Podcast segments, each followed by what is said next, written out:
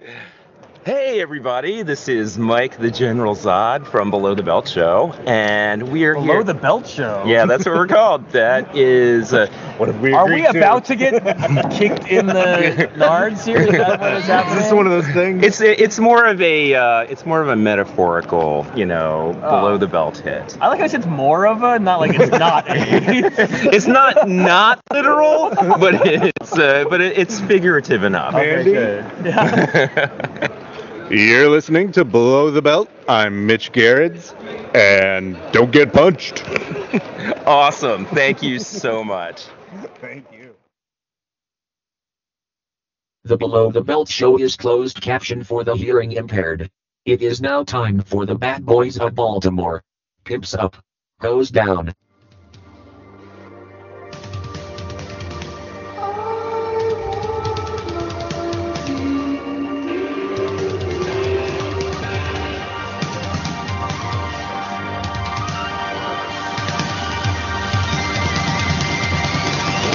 Live one here. Don't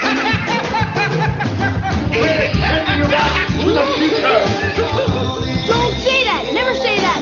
Goonies never say die! wax on, wax off. They're here!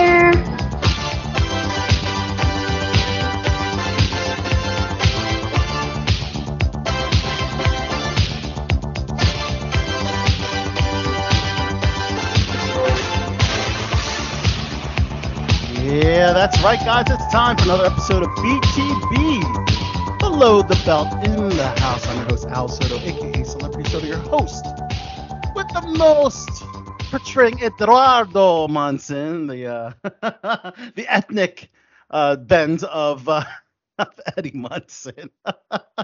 Here again, twice, because you know what? Halloween is so epic and so fun. I know we had a Halloween episode last week. I would like to label that part one of Halloween, and tonight's episode, part two Halloween here on BTB. So let's go ahead and introduce the amazing panel that we've assembled here tonight. Starting with, that's right, guys. He is the Persian prince of pop culture. He is also known as the man with a calming presence. And if you interview a curmudgeon uh, comic book creator and he drops f bombs and gets mad at you, but still keeps a calming presence, you're certainly deserving of that title. Uh, Mike the General Zod. Hey everyone, it's uh, always always an immense pleasure to be here because this is the place to be, and uh, no one uh, no one here can see me in my the my Skinner Sweet costume that I had on on Saturday, but uh, that's due to some uh, like some misplaced vampire fangs and a basic lack of my showering today. Oh God. Okay. I don't know if I wanted to hear all that joint now, but okay. well it's it's uh that's uh i do i, I do love to uh uh be a little unexpected sometimes it, it goes with a calming presence i think yeah. All right. Well, let's go ahead and introduce also on the panel. She's affectionately known as Your Grace. And I wonder if she switched allegiances, uh, or is she still a Targaryen? Since watching House of the Dragon, she's also known as Miss LST. She's the one and the only Morgan Fab, Morgan Fabulous. Hey guys, so good to be here. Love Halloween. Love dressing up. Yes. Always a good time. Right, right. Awesome, awesome, Morgan. Glad Your Grace. Your grace, yes. Your Grace still- has uh, blessed us with her presence once again. I'm still your grace. and um, you know what? She just knocked it out of the park last time we had this amazing, amazing actress and personality and NASA ambassador and enthusiast on. Kelly Christopher, you might have also heard her on the podcast. That was disappointing with our friends Joe and Art.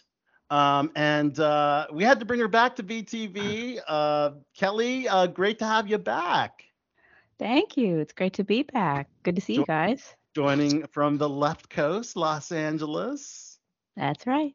Awesome. Good to have you. Well, you know what? It is our uh, Halloween part two episode. So let's just talk about uh, everybody's Halloween experience. Um, uh, Zod and I had similar Halloween experiences. So I guess we can kind of go in tandem.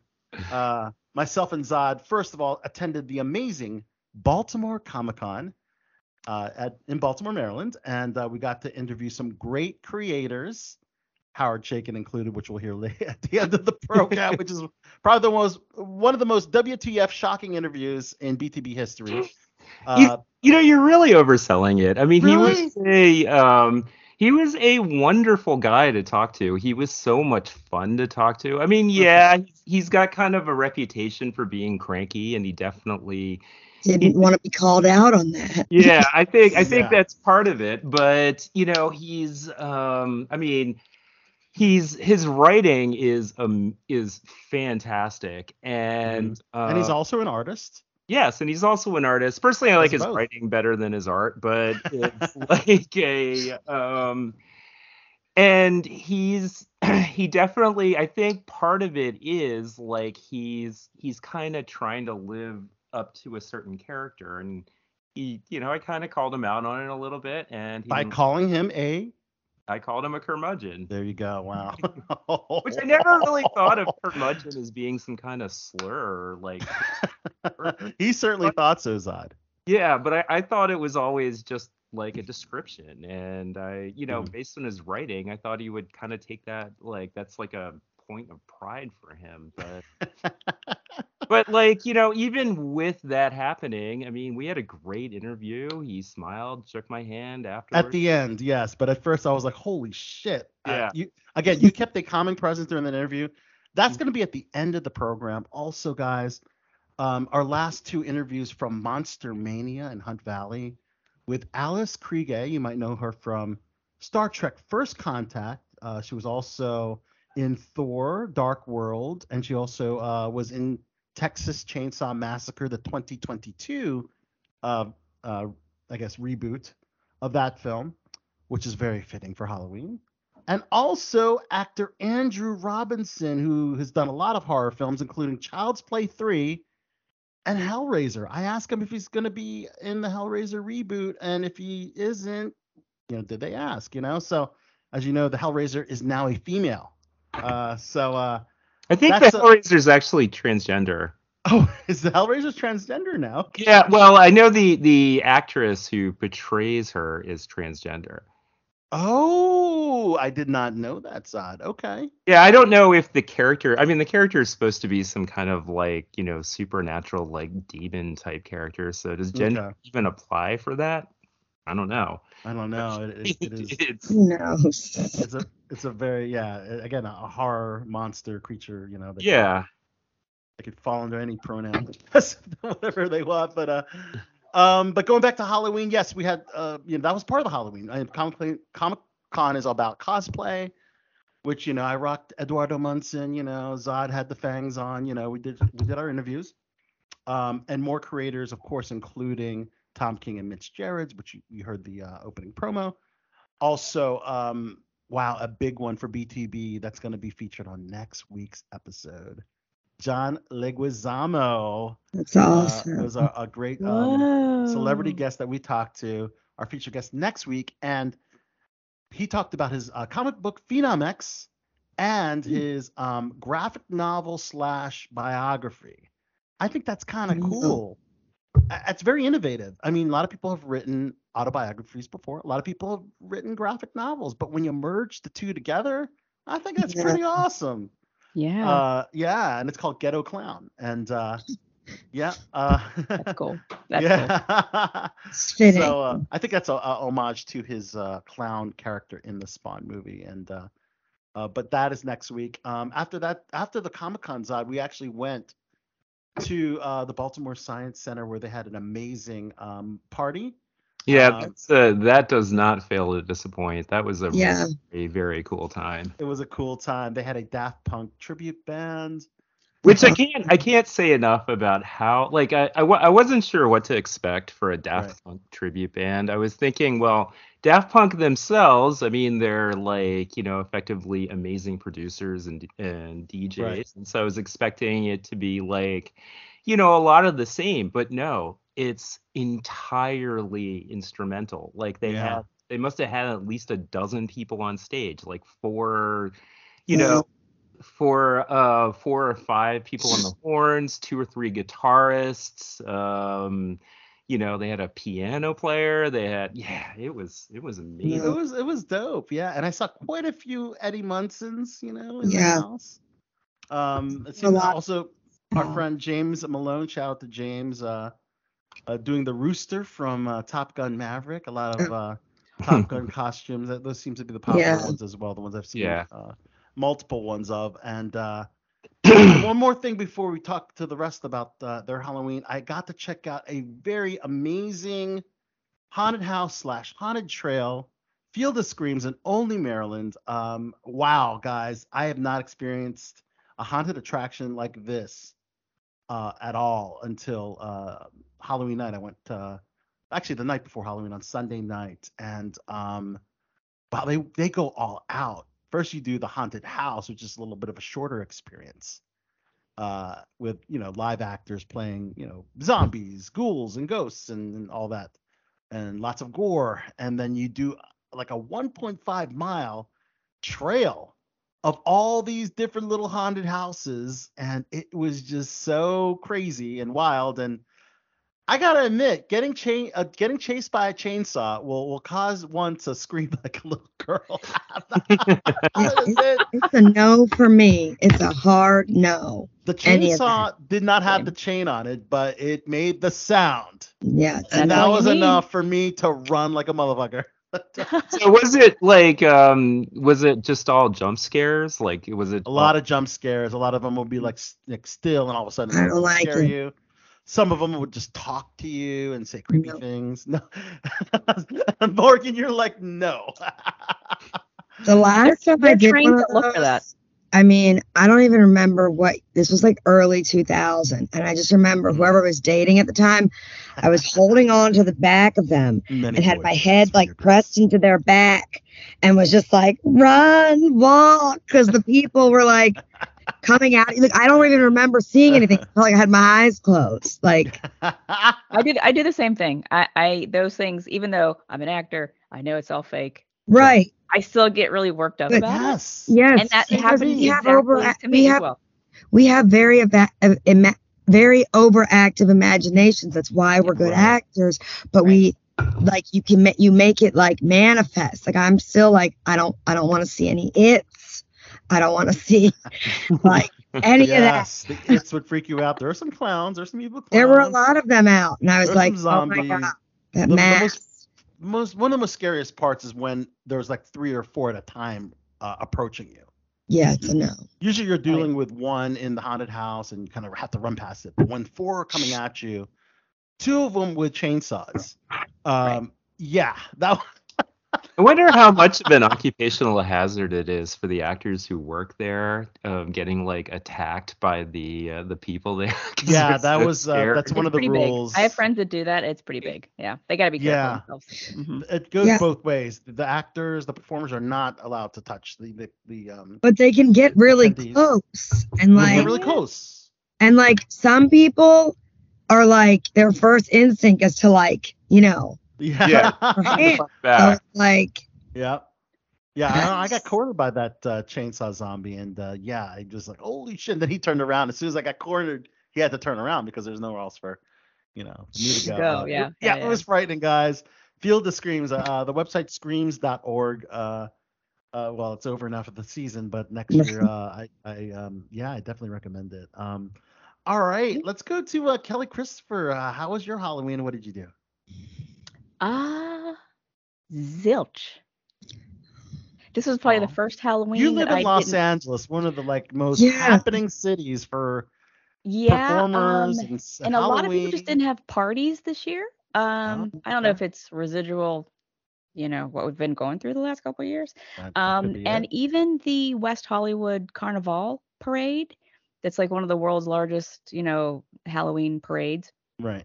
It got canceled this year. I mean, obviously they didn't have it, you know, the last couple of years, but Oh, they were supposed to have it this year and then they canceled it um for a variety of reasons the city council did so that was a pretty big bummer and i i've been in that parade before too and that's Oh, especially being in los angeles some of the costumes are just magnificent because you have all the costumers here for all the Right. studios who are helping their friends, you know, do things or, or do it for themselves. So there are some really elaborate things. So it's kind of a bummer. Um, no, this year was pretty quiet. This is the second Halloween podcast I've done in a couple days. So that's all I've Okay. done.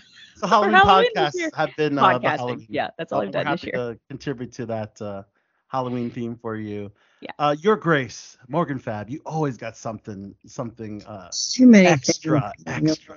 They say extra, right? Um, yeah, Saturday there was a huge, uh, well, there was a whole a huge thing in DC, um, but I did the one in Arlington. There was like a Clarendon bar, bar crawl, and because I'm friends with the owners, you know, we just go to all the places, it's VIP.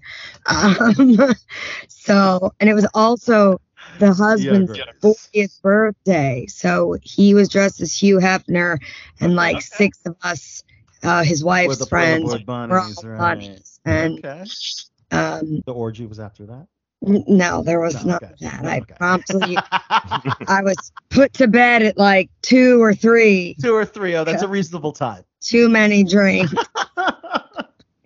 well, um, I'd like to uh, segue into uh, the Halloween topic, which is your uh, best Halloween costume and your, uh, I guess, your Halloween failed uh, costume. Uh, we've all had a great one. We've all had crappy ones we had to put together last minute. Um, but let's talk about what some of Hollywood was doing. Um, Heidi Klum actually uh, is one of the most uh, most extravagant people when it comes to Halloween. In fact, she dressed up as a giant worm and had yeah, like was had a fisherman, I guess you know, with, with a, like a, a fishing rod and uh, you know attached to the mouth of the worm, and uh, it was it was just wild. I mean, that's Heidi Klum. She's always doing something crazy. Yeah. Um, and of course, we love the costumes that tie into pop culture. Jan- Janelle Monáe was uh, the you remember the Blue Diva, the opera singing diva from The Fifth Element, which, in my opinion, the movie that sh- deserved a sequel more than any other sci-fi movie that never got one. Mm. Um, Janelle Monáe was a very, very detailed White Rabbit from Alice in Wonderland.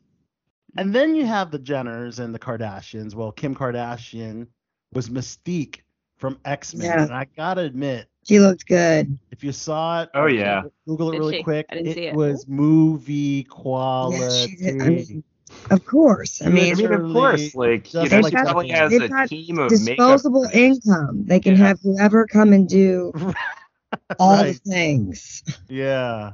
Zod, you had a comment on Mystique? Well, I was I was about to I was just saying pretty much the same thing Morgan was about how of course it was movie quality. She has a team of makeup artists and it's Right. entirely her bread Right. and butter to do this. Mhm. Yep. So uh, that was really and uh Kim's sister, whew, I gotta admit, it was uh quite spicy, and that's Kendall Jenner. Oh, Uh, I was please- like, please- one? Please search for this one. Yeah. Uh, she was Jessie from Toy Story, a very sexy version of, of Jessie from Toy Story that I did not expect to see. Um, yeah, that was uh, quite very provocative. I've never seen Jessie from Toy Story in that kind of uh, attire before. Someone at Ar- someone in Arlington was wearing that. Oh, really? So the Yeah. basically Kendall had the chaps, but then Yeah. had really, really tiny, tiny underwear, like Yeah. or, you know, booty Oh. shorts on, and uh, you know, with the chaps, which you know, Not a character I would consider making sexy. Since it's Yeah. a child's toy. I mean, yeah, a child, a child's character. right? Fashion Nova has everything. Like they have Yeah. sexy pizza. Like And anything can be sexy, huh? I, I mean, it's all it's so crazy. Like all the stuff And they it's have. funny, you have like a supermodel, like Heidi Klum. She's always doing like the crazy costume. She doesn't go for Yeah. the sexy, you know. right. Um, Lizzo was Miss Piggy. I, I'm there. The joke is already there. I'm not gonna go any further. um, Cardi B was Marge Simpson from The Simpsons. Um, Halle Bailey, not to be confused with Halle Berry, uh, she's the new Little Mermaid. Was Neytiri from Avatar. And Nina Dobrev and Shaun White were Vecna and Max from Stranger Things. And you would think Shaun White was Vecna and Nina was Max. No, they switched Right. it. Shaun White was actually Max because he has the red hair, I guess. And then Nina Dobrev was Vecna. So uh, that's just the uh, some of the uh, what Hollywood was wearing, uh, you know, during Halloween. Um, yeah, lots of lots of crazy costumes. Um, so yeah, one of the, I mean, you know, I always like to go all out for Halloween, and of course, you know, I love the pop, pop culture uh, costumes the best because I feel like it relate to a lot of people.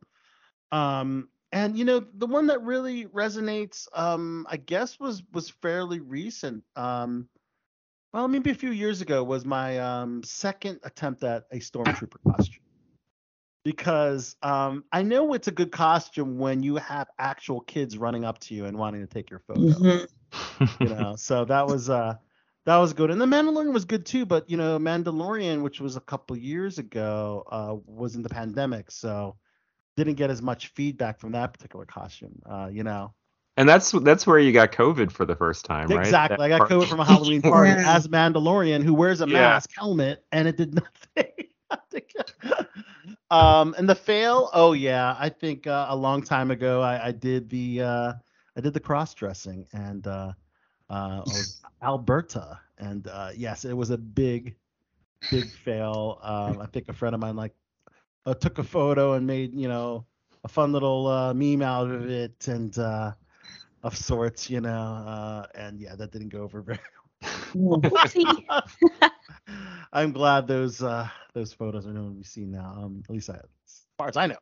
Uh, Wait till you make it big. They're gonna show up somehow. It Right. might. It might. Oh, I keep dreaming, right? Um, Zod, do you have um a particular uh amazing costume moment and an, an epic fail moment? Okay, well, I've got more epic fails than amazing costumes, but uh, the actually a couple of those epic fails might be amazing costumes, just because I'd like to think they were kind of creative. Okay. But um, the best costume, I think, the most, um, you know, the one that got uh, the most positive attention was Yeah. my my, uh, my wife and I. Um, um, really early in our relationship, we um, went to a party together, and she went as Frida Kahlo, and I went as Diego Rivera. Mm. Oh, wow. so she had the unibrow. Oh, she had the unibrow. She did her hair up with that like kind of pompadour thing that Frida Kahlo does. She had this like little stuffed monkey on her, um, and she wore this like perfect dress. And Diego Wow. Rivera is, is this like big, you know, very very um, kind of a kind of a big guy who's uh, you know very boisterous artist and so like you know i wore these big overalls covered with paint that uh and wore this big like kind of you used to wear these kinds of like not exactly cowboy hats but kind of sun hats. And uh he had this very distinctive kind of beard. And i had my beard like that at the t- my facial facial hair like that at the time. Mhm. and had a bunch of paint brushes and everyone knew who we were of course. I mean we were at a party with a bunch of art nerds. So that might have something to do with it. But when it came to fails i've got two of them. Okay. one of them is um, my junior year of college. Um, I had uh, literally on Halloween day, I had not one but two midterm exams, so I did not have time to like really, um, right. We've all had those moments. Sure. really, uh, really plan for this. So my fraternity brother and I, uh, my friend, uh, my good friend Rabi, and I, everyone always said that we kind of looked alike. So I wore his clothes and he wore mine.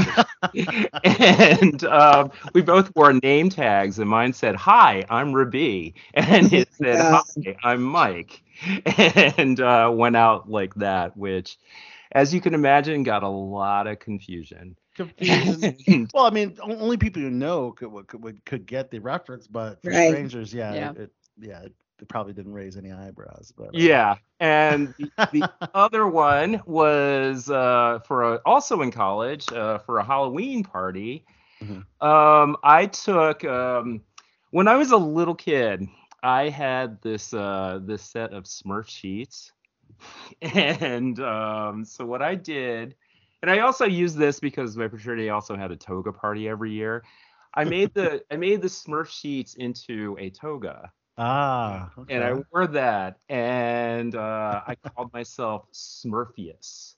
Oh wow, that's kind of funny. Actually. That's actually clever. Yeah. that's good. That's some good ones, Zod. Yeah. How about Morgan? I know you got a, a a fabulous moment and a not so fabulous moment. I mean, I don't think I, I, I'm not trying to brag, but I don't feel like there were any real fails. Uh, you put a lot of thought in your costume. I mean, I've either just done something really simple, like, I mean, when I was in college and I was in my sorority, we were all like devils. Like, so it was like 20 of us that were devils. Like, Wow.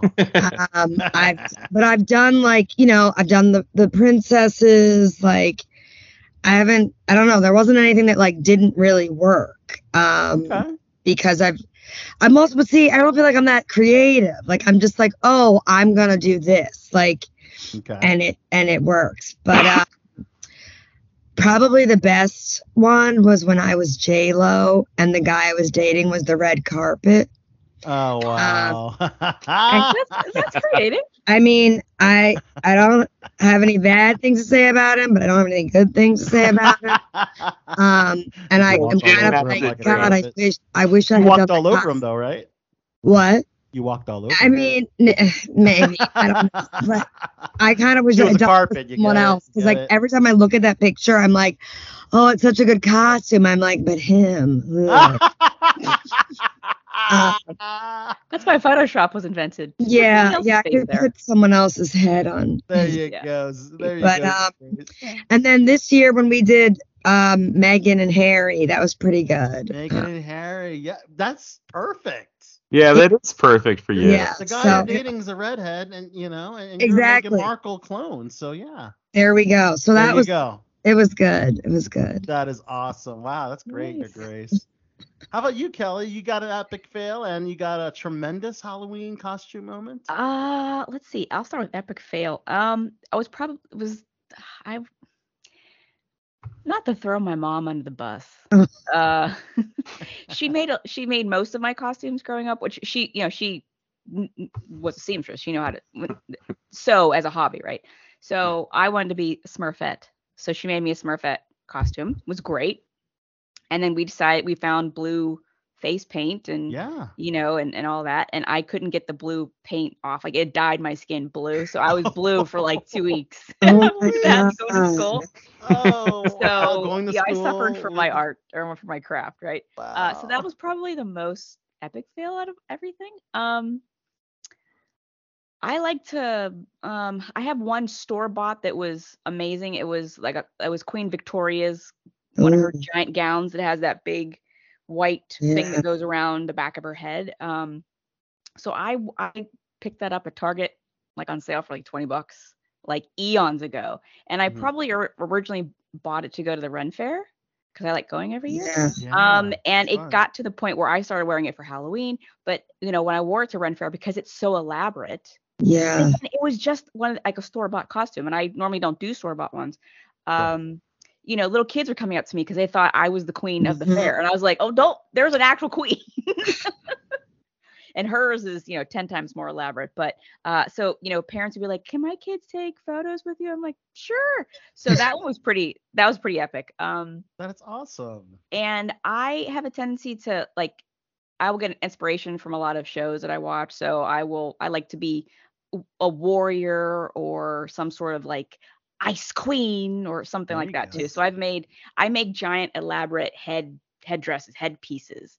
So those usually turn out pretty good too. Um, the most recent one I did did I was um, the Queen of Wrath, which I was thinking of wearing tonight, but since I have headphones on, the headpiece wouldn't Right. work. Um, but it was this giant headpiece with all of these like black tubes coming out of the back of that looked like snake bodies. And then I had these big spikes coming out of it that were snakes were all glued to it. So it sort of looked a little Medusa esque. Um, but yeah, like that and then I right wore this big actually. black crown with all these jewels in the front of it. So it was Mm. it's pretty epic. So I love creating that stuff out of thin air. So That's awesome. You put a lot of effort in making your own costume as opposed to store bought. Yeah. But yeah, speaking of Medusa, I feel like Eduardo Munson kind of looks like Medusa right now. You know, a lot of people, so many people at Comic Con thought that was your real hair. I know. That's why I made sure I got the black instead of the brown. You know. Yeah. But, but it worked pretty well. So. It looks Well, great. awesome. Yeah. So let's let's talk about everything in the world of entertainment here on. Oh well, before before we do, can I tell you my absolute favorite bit of trivia about? Because you, uh, Kelly, you mentioned uh, Queen Victoria. Yeah. Tell you my absolute favorite bit of trivia about Queen Victoria, where like every time I think of Queen Victoria, this is what I think of. Okay.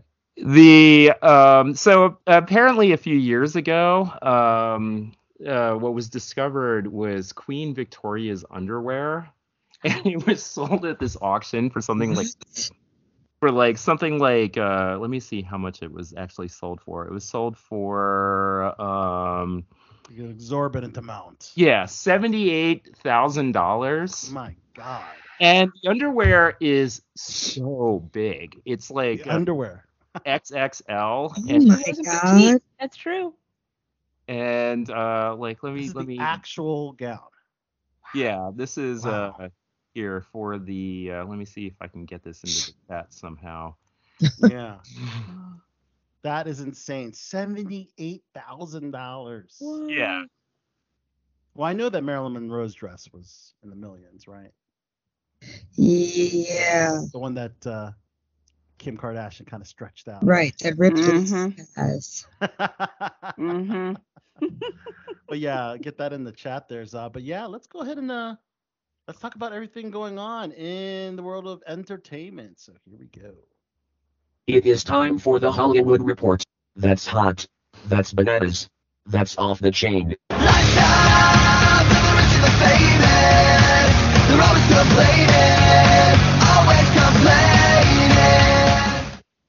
Someday we got to update the uh, the catchphrases because they are so 2010, I guess, or whatever. Uh, Oh, you know, like it's lit, it's fire. You know. I mean, people still say fire. No, no, no, no. That's what I want to update it to. Oh yeah, yeah. No, no one really says. Yeah, it. at the time it was like it's bananas, it's on and popping. You know. Yeah. it's- Yeah. That's a little more old school. All right, let's talk about the box office. Yes, Black Adam reigns supreme two weeks in a row. The Rock Dwayne Johnson grossing another 27.7 million, um, which is about 42% of the total box office. And we did talk about um, Black Adam in depth last week, but Zod, you weren't with us last week, but um, certainly um, deserving of its uh, of its earnings, right, Zod? I mean, it was it was a fun film. It wasn't great, but it was fun and entertaining. it was definitely better than i expected it to be and um i was not going into it with a lot of uh optimism based on the critics and based on um well dc's track record but Mhm.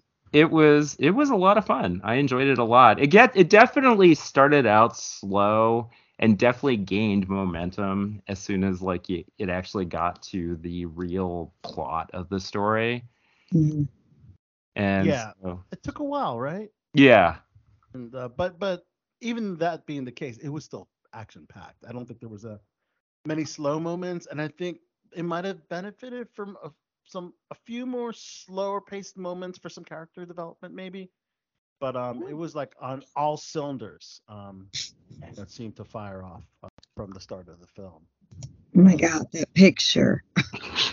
it took me a while to find it, but it's like uh or at least to convert it to a, a format which you could actually see. But yeah, that's uh that's Queen Victoria's underwear.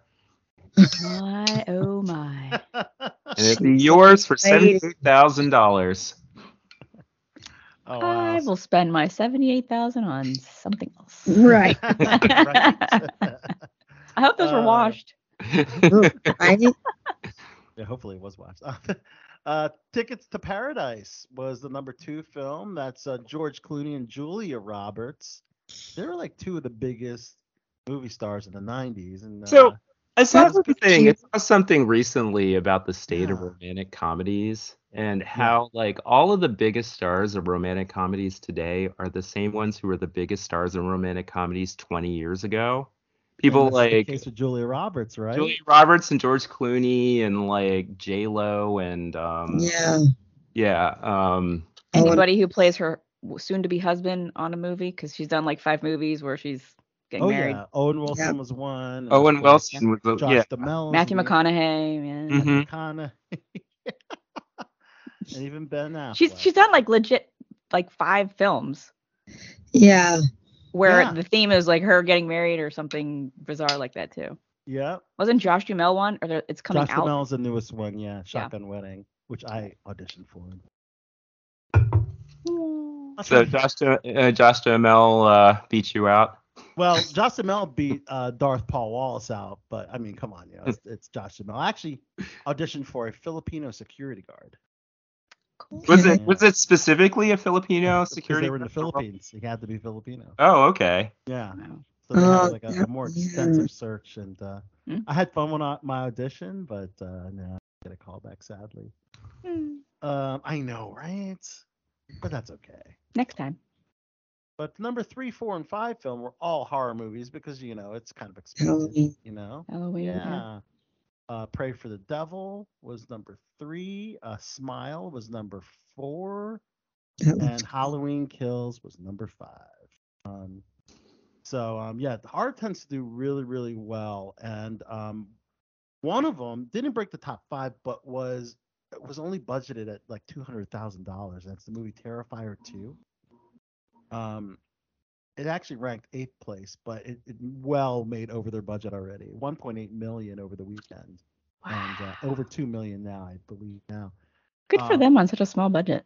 Right. It's kind of like the Blair Witch Project. It's kind of like um, what is the other small horror movie that made it big? Um, Blair Witch. no, well, I said Blair Witch. There's another Oh. one that, that had a trilogy.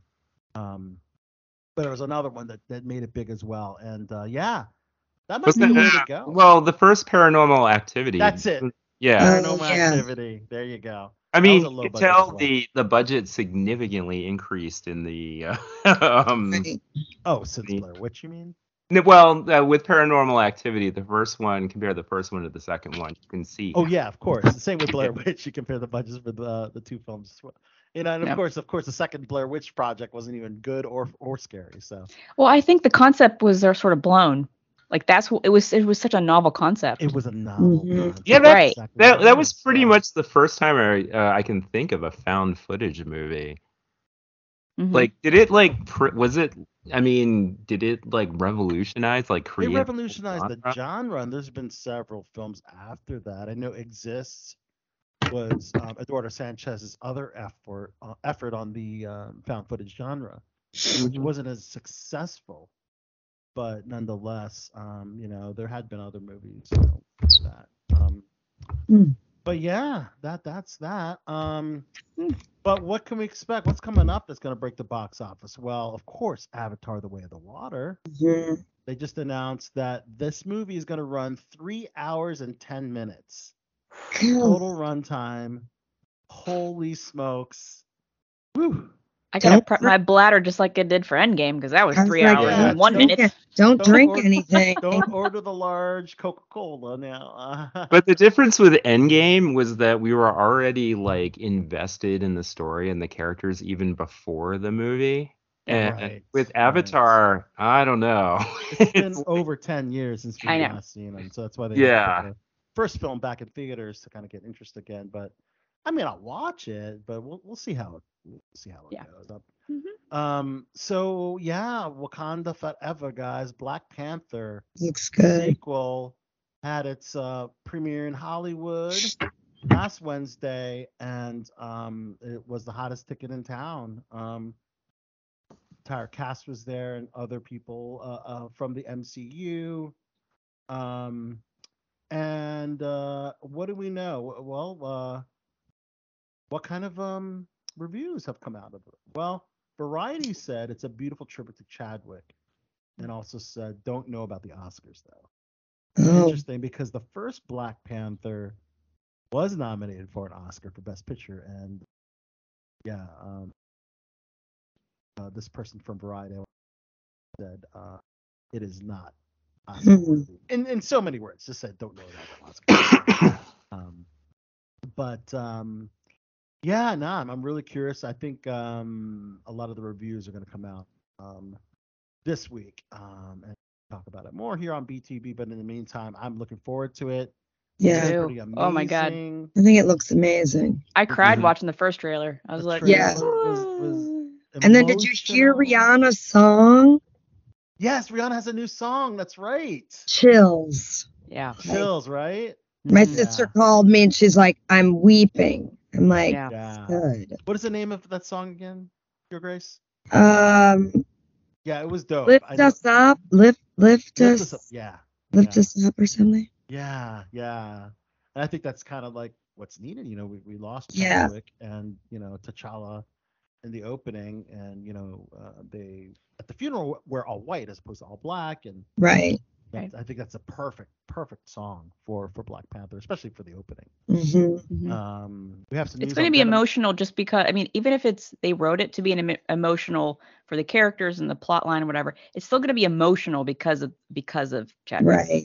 not being there Absolutely, absolutely. And well, of course, we know that uh, Shuri will be taking on Yeah. uh, the Black Panther role. Um, Yep. Uh, let's see other Marvel stuff. Well, we have news on uh, Ant Man and the Wasp, Quantumania. Uh, William Jackson Harper just joined the cast, uh, known for The Good Place and Love Life. Mhm. Um, and his role is, is has not been disclosed. Um, but a lot of people assume that he's going to be Reed Richards. That's kind of the rumor. Um, Really? Really? Which I, would I didn't know that. which would upset a lot of people that wanted John Krasinski Yeah. to reprise his role uh, from wow Doctor Strange. right You know, but he was a multiverse version of Reed Richards. We have to remember that. But yeah, I don't know. You know, you already introduced John Krasinski, Krasinski as uh, uh, you know, Reed Richards. But again, this is just a hearsay. Um, I don't Mm. know. I don't know if that that that'd be necessarily the best move when everybody, the whole fan, like John Krasinski as Reed Richards. That that was a result of fan, you know, fans, you know, voicing their their their wish, you know. Mhm. to fan casting yeah Mhm. Yeah, and casting, right? Exactly. So curious to see how that one will go. Um, we have a director for the third Venom movie now. Uh, Kelly Marcel uh, will be directing. Um, actually, um, Kelly worked closely with Tom Hardy uh, with on the indie film Bronson, and was actually among the writers in, for the first Venom movie. Okay, but she will actually be directing it. Um, and she's actually oh wait, she's also writing the script for the third um, Venom movie as well. So she's gonna write the script and and she's also gonna direct. Wow, that's a lot of responsibility. Have Mhm. both. Yeah, and um, other movies other than Marvel, of course. Uh, another Quiet Place movie with Lupita Nyong'o, um, who of course is in uh, Black Panther, but uh, this one is um, called A Quiet Place Day One. and it's a spin-off of A Quiet Place. And um, I guess you know the story you know has been kept on the wraps, but I guess is I guessing that it's not tied directly into um, the the two films that we've already seen, but uh, Interesting. Yeah, I'll have to see what else they can do with that. Yeah. You know, uh, phenomenon. Because again, that concept is kind of like from the first one with the Mhm. creatures, and you know, Mhm. how many times can you keep doing that? How many times can you keep doing it? And we also saw Bird Box, which is like a complete like it was like the opposite of that, or like it was a different, Yeah. You know, it was like yeah, one was You couldn't look at them. One, you couldn't make sound, and the other one, you Yeah, couldn't look at them. You can look at right there. There you go. Yeah, exactly. They're the same movie essentially. So the third one, so there should be another one where you can't hear them. Right. Exactly. Yeah. Wild, right? Oh gosh, what else do we have? We have uh, The Strangers. It's a remake uh, from the 2008 cult horror film, um, which starred Liv Tyler and Scott Speedman in the original uh, film in 2008. Wow, that makes me feel old that they're already remaking a movie that I remember seeing in the theaters not that long ago. Right? Yeah, 2008, right? yeah. Uh, I guess that that is a long time ago. For, um, And it is a long time ago. That's like But it doesn't seem like it. You're right. it doesn't seem like Yeah. it, right? Because when you said 2008, I was like, oh wait, that wasn't. Oh, that was a while ago. Whoopsie. that was that was a long time ago and uh, they just announced a cast for this it's uh, uh, madelaine petsch from riverdale Mm. and uh, cast as her sister will be rachel shenton who actually um, won an Oscar uh, for her live action short film, The Silent Child, which she wrote and starred in. That's pretty impressive. She won the short film category. But uh, yeah, that that sounds like a. Do you did you like that 2008 film? Um, Zod, I, I barely remember that film, Strangers. I don't think I saw it. Um, there are some creepy parts in it. Admittedly, I don't remember a lot of it. Is it But- similar to Three Masked Strangers terrorizing, um, I guess, um, a couple that's in a secluded? Well, this one's an Airbnb, but Yeah, 2008 yeah. it's probably just a, a, a cabin. Yeah, yeah. It was um God, what do I remember about that movie? Oh my god. Yeah. I don't, recall seeing it, but uh, yeah, I don't think I saw it. it, it seems like a, a, a film that you can can reboot, make it your own, I guess, so to speak. But um, uh, let's see, one of the new hot actresses, Sydney Sweeney, uh, from Mhm. Euphoria. Of course, you know we mentioned she's going to be in the upcoming Madame Web. She's going to be in a psychological horror film called Immaculate, um, and reunited uh, with director Michael Mohan. Um, they actually worked together on The Voyeurs, which is uh, a movie I would recommend, by the way. Check it out on Amazon Prime, especially if you're a fan of Sydney Sweeney and her Sweeneys. Um, Oh my. uh, well, anyways, uh, Sydney stars as Cecilia, a woman of devout faith who's offered a, a new role uh, at an illustrious Italian convent. And um, apparently that is interrupted as her new home harbors dark and horror secrets. That is pretty much that. Um, what else? Wicked, uh, as you know, that's um, uh, going to start principal photography in January, and they just announced Jeff Goldblum will be uh, joining the cast along with Ariana Grande, Cynthia Wow. Erivo, and our boy John M. Chu from Step Up.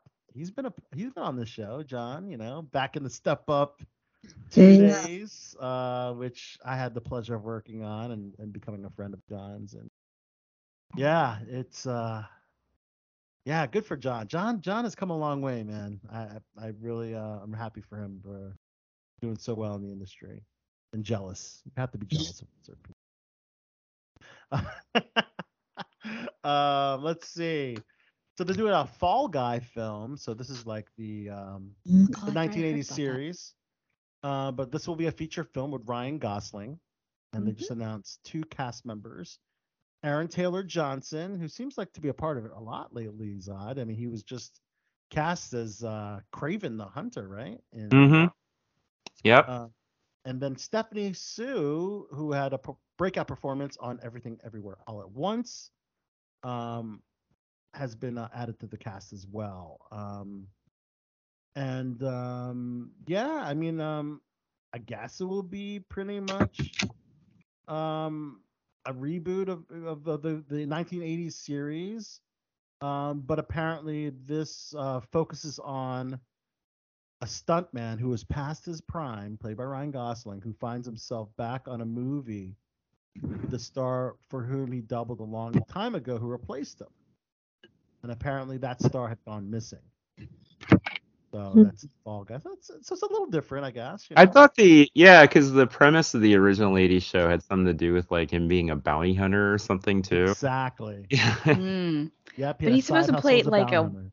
Like he's supposed to play one that's past his prime. Ryan Gosling's not that old. I know he's not that. a stuntman past his prime. Yeah. I don't know how that's gonna work. I mean, Are they gonna Brad- age Brad him a lot? Brad Pitt is older, and he was Yeah. that character in um in the uh, Once Upon a Time in Hollywood. But like, Right, he dude, got like, Oscar I mean, Ryan Ryan Gosling's still young Gosling is in his early 40s, Well, so it's I still- But he don't- doesn't look I don't I know. mean, I don't know what the average Yeah. age of a stuntman is. That's fair. I guess it depends on how many broken bones you've had. Yeah. how But, many more uh, hits you can take. I don't know. That's a good question. It's a pretty interesting premise. This is a little different, so it's not a complete. I mean, it's a reboot, but not really a reboot of the the, the storyline. They're trying to freshen it up. Yeah, I was a fan of the up. show as a kid, so I loved it. There you go. Fall Guy, Yeah. Knight Rider, Okay. Falcon okay. Crest, you name it. I'm dating I think myself it's right all, now. It's all been rebooted. I don't think Falcon Crest has been rebooted. But like a lot of a lot of the old stuff has. When are they going to reboot Matt Houston? That was like a that was like a detective show from the early '80s that I used to like a lot. What was it called? Matt Houston, because they've already re. That one. Yeah, it was it was kind of like a. I mean, I guess it was kind of a rip off of Magnum. Now that I think about it, Mm. but I was like, I don't know, I was in kindergarten and I loved, you know, the guns shooting and uh, car chases and stuff like that. Yeah, Yeah, I gun shooting in kindergarten. Great. Yeah. That would be fun for a kid, sure. Yeah, sure. Get on the phone, start talking to somebody. The rights for that's probably up soon, so they'll want to redo it. Yeah, yeah. Maybe this is this is my in. Yeah. There you go. And then we have something called the American Film Market, where a lot of films are shopped to major studios um, for distribution. And let's talk about some of these films. One includes um, a film with Mads Mikkelsen reuniting with it with the Hannibal creator Bryan Fuller uh, on a film called Dust Bunny. Tell the story of an eight-year-old girl who enlists the help of her intriguing neighbor to kill the monster under her bed that she believes ate her family. Wow. Hmm. Dust Bunny. Wow, that's an intriguing one. I like that Um, title. Right? right? It's good. interesting. We also have Penelope Cruz starring in a film called L'Immensità, the new drama from Italian director Alessi. And it actually premiered uh, at the Venice Film Festival last September. But it's about a dysfunctional family in the 70s in Rome.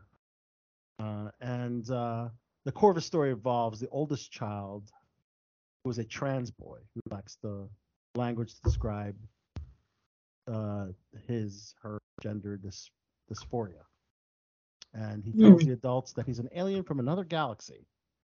So I guess in the 70s, that's kind of where, uh, you know, it was it was not it was definitely not accepted back then. Right. Um, so maybe that was kind of a way for for explaining that. I guess was was saying that you're an alien. You know. Um, interesting. That's an interesting, uh, interesting uh, story there. Mhm. Um, what else? We also have X Files star David Duchovny, starring with um, T.R. Knight, and this is um, a film called Adam the First, and it's uh, written by Irving Franco, and it's about Adam, whose foster parents are suddenly murdered, sets out on a cross-country adventure to track down a series of men who could be a, his estranged father, each one with a different life that could become. Wow. So you need Mar- you need Maury Povich. Yeah. Yeah. Baby daddy. Woo. Yeah, DNA test these men and let it, let you know who the father is. Although it will be a much shorter movie, I'm sure. Yeah. Um, You're the father. End credits. right. right. So Done. that's just Maury Povich and it's done, right? Right. Yeah. uh, let's see. Blink 80, Blink 182 frontman Tom DeLonge is actually going to be directing. This is directorial debut of a sci-fi adventure film that has been picked up at the AFM. Hmm. And Whoa. uh, yeah, pretty crazy. It's called The Monsters of California. Um, those are some of the guys. That could that dated, could that right? could be mean a lot of different things. Yeah, you dated a few of those, right? yeah. I have. Speaking of, yes. uh, about a teenager and his friends in Southern California who investigate a series of mysterious, mysterious paranormal events, um, which is described as a sci-fi adventure movie. Sounds pretty Hmm. cool. Blink That'll be 182 frontman and a directorial debut, just going big for a big sci-fi film. That's kind of So he's never done. I wonder if he's done anything smaller. Yeah. like Has he done indie, any small indies or Maybe. student films or something. he's To, got. I you know, mean, right? music videos to what Music you know videos what his I can imagine, but having Tom, yeah, just Interesting. world Seems- debut. It's crazy, isn't it? Yeah. Seems weird. It, it seems a little, yeah, very surprising. Yeah. Um. Well, it includes uh, Casper Van Dien, well, you remember from uh, Starship Troopers, and. Richard Kind, who's a, a legendary actor, has been in a lot of things. Uh, Yeah. Jack Samson. Yeah, so that should be pretty cool. Um, and then there's another film at AFM uh, called um, "Can I Get a Witness?" Um, Oh. sci-fi thriller. All right, this is a little disturbing. Uh, the plot is really, really disturbing of this film. So basically, it's a near future, and in order to save the planet, death is everyone's job. Where 50 year olds have to make their sacrifice, and teenagers have to document their deaths. So isn't it isn't doesn't that sound a little bit like Logan's Run? I haven't seen Logan's Run, but is that similar to the plot of Logan? Well, in Logan's Run, the whole idea, and it's a lot more like kind of like weird 70s sci-fi than I would imagine this is going to be. Okay. But like the whole idea was in that society, once you turned 30, you were supposed to ascend up to whatever it's called heaven in the movie, and it's pretty much Ah. like 30 year olds were supposed to all get killed. And uh, That Right. was upping it to 50. yeah, Okay. Okay. Wow. That's yeah. That could. Yeah, that's crazy. I mean, because you know what's what, what's interesting because now we're dealing with uh, parents and kids. You know, the dynamic when it makes it like 50s and then the kids are teenagers. You know, um, so you know, it could be a very emotional, emotional film. Mm-hmm. So it's the, the whole idea is the children of these 50 year olds are the ones who kill them. Document them. Oh, document them. And So they all have to commit suicide. Ugh. They make the sacrifice for whatever reason in order to save the planet. That's very heavy. Yeah. Very heavy. Yeah. I mean, that's down the road. a long People are gonna be walking out of the theater talking about that with their loved ones. Right. we like to say that's a long time for all of us, right? Yeah. Oh yeah. I can't even I can't even see that on the horizon. right, exactly. all right. uh, Unfortunately, I can. Well, you're a much more honest person than I am, Kelly. Aw. I can't All help right, it. One more. We have uh, Garrett Hedlund and Mel Gibson set to star in a thriller called Desperation Road. Pretty much the road he went through to get his career back after that. Pretty much. yeah, and the same road that Kanye probably has to go, or Ye, sorry, has to go. to. Lord. Um, Yeah. well, Yeah, Kanye. Con- or Yay or whatever, he's got a lot more money than Mel Gibson did, so he doesn't need to have He it. Yeah. doesn't need it, but you know, as far as his career and everything. But we can get in that one a little later. But uh but anyways, the film tells the story of an ex-con who attempts to rebuild his life with help from his father, played by Gibson. And apparently, um when Maven arrives, throws Russell's life into a chaos, the pair end up on the lam. Um okay, that's a Mel Gibson film, so all Ah, right. Mel Gibson. Yeah, let's move on to Disney Plus, which uh, we love. That's a that's a that's been a, a favorite of ours for some great content. Yeah. And one now that we're approaching the holiday season, the Santa Clauses. So this is the the first full trailer for Disney Plus's um I guess sequel film. Um and um yeah, I mean Tim Allen is back, you know, and it's about him retiring and you know shaving his beard and becoming unrecognizable.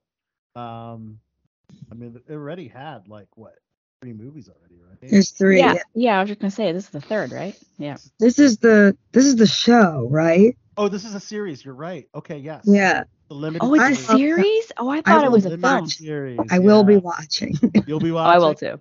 Yeah. I love those. You love, like I love holiday movies too. They're fun and series for that matter. But it's a two episode premiere on November 16th. Follow, uh, and then it you know follows uh, a weekly a drop every week after that. Um, which I'm glad they don't do what Netflix does. That's it's a little much, you know. That way you get the final episode around Christmas. You're not like, right. Mm. That makes sense for this type of show. Exactly. But I notice more and more more and more streaming networks are Mhm. dripping out their shows. Yeah, I I honestly prefer that. I love the HBO. I think they're trying to change Oh, everybody's um Netflix is the only one that wants way they do watch things. once. Yeah. Although they did the split uh, split Stranger Things into two parts, but for the most part, yeah, they do. Mm-hmm.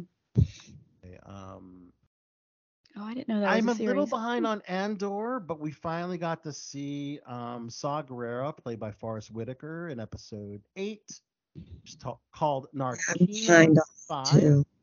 Yeah, I'm, I'm about three episodes behind, but all good. We already knew that he was going to be in it, but what we Mhm. didn't know was Andy Serkis, who is already Supreme Leader Snoke, but he plays a different character. This is crazy. He's kind of like the um Warwick Davis is Star Wars now because you know Warwick plays many different characters in in, in the Star Wars uh, you know galaxy. But Andy Serkis plays Kino Loy, who is Cassian Andor's fellow inmate and foreman inside Narkina 5 at an Imperial prison and factory. And apparently, Andy's previous role had no bearing on his casting because Snoke was completely CG.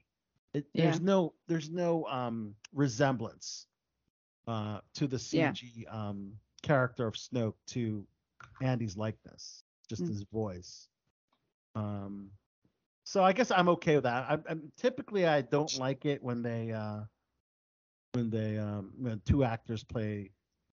Sorry, when one actor plays multiple roles. It just Right. confusion, you know, personally. It's his Um, evil twin brother back from the dead. Evil twin brother. Yes, exactly. and of course, we have some Marvel news with uh, Disney Plus. Zod, do you know about Wonder Man? Of course I do. They just cast Yahya Abdul Mateen II, and you know this is talking about my um gripe with casting two people, two people in the same universe is kind of a uh, pet peeve of mine. Yeah. Because Yahya, Yeah. Yahya is already in Aquaman as Black Manta, and he's in Watchmen. Now I get it; they're they're different DC universes, but now he's going to be in the Marvel universe, which is cool. You can be in Marvel and DC, I guess, but uh, I don't know. I mean, he's already now now he's three comic book characters, you know. So I think it's um I thought he was dropping out of Aquaman. No. Or they were shot I it, didn't they? I think Black Manta's such a cool character. It's already in the can because I know that they had some some decisions to make regarding Amber Heard, whether Mhm. they Yeah. let stuff out or not. Oh, right. Mhm. Right. but, yeah, yeah, uh, yeah, it's true. already been. I, I'm pretty sure Abdul uh, Mateen is in that. Here's a here's a way to think about it when you see the same character, the same actor play multiple characters in like Uh-huh. a comic book universe. I always used to say this about like when they recast characters, like you could, you could just see it like if you were reading a comic book, you know, it's just a different artist art style, you know, portraying this character. And so like, you know, even as long as like the writing is consistent, like uh, that would be fine you could look at um um um what's his name? I forgot his name. Yeah, yeah, Abdul Mateen. Yeah, yeah, Abdul Mateen. Yeah, as uh you know, he's got kind of a look that like uh maybe a less qua- uh, a less skilled or a less nuanced artist would use would reuse again for another character in a completely different part of the universe. And uh I mean that's how at least So I you're justify- okay with it? I don't know. uh, I don't know. I mean, it's not that big a deal to me. I mean, What mean, if with, they do DC versus Marvel years from now? Then they're no, gonna they, have they won't ever do They will- that. that will never happen, right? Yeah. I mean, I don't know, but hey, uh, c- congrats to him for being a part of both universes. That's a big Yeah, freaking I deal. mean, it's interesting that they haven't put Wonder Man. I, I guess that's an, I mean, that's another example where they're changing the race of the character from um the Mhm. comics. It does Right. kind of make you wonder if they're ever going to introduce any. Uh, well, no, I, I won't even say that because is because. it controversial? yeah, yeah, well, it- it, it's happening in Hollywood, you know that, and it's, and it's Yeah. Disney, so it- it's gonna happen. Uh, yeah. The um, but Wonder Man's a cool character. I always liked him. He was uh, he was fun as a kid. He's kind of portrayed as this kind of like himbo type character, and then he kind of Himbo. yeah discovers he kind of discovers more about himself and eventually becomes like a pacifist, which is, which is kind of ironic considering he's like insanely powerful, like Superman level powerful, and uh, but he won't like fight. And I wonder if they'll go in that direction in the show. We'll have to see. Yeah, I'm looking. Well, I'm wondering to if they're going to somehow tie it into um, the new Vision show.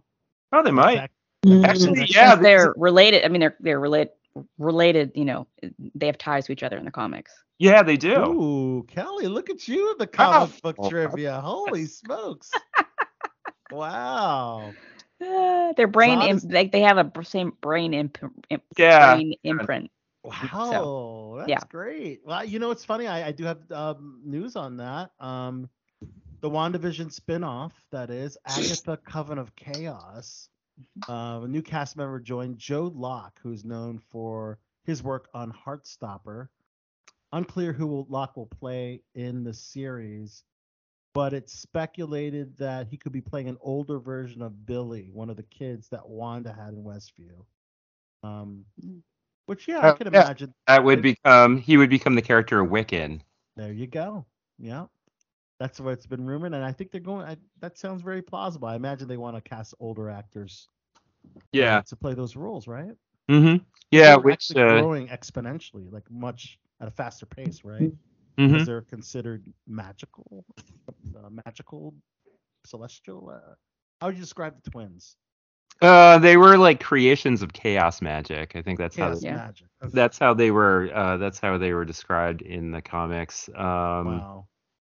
You know the the Billy character. He's interesting because um, for the longest time he was the probably the him and his um, his partner and now husband uh, were the most prominent gay characters in like at least in Marvel comics. I you know Oh, the okay. longest time like they were the only gay characters that were like actually featured monthly in a comic book. Wow.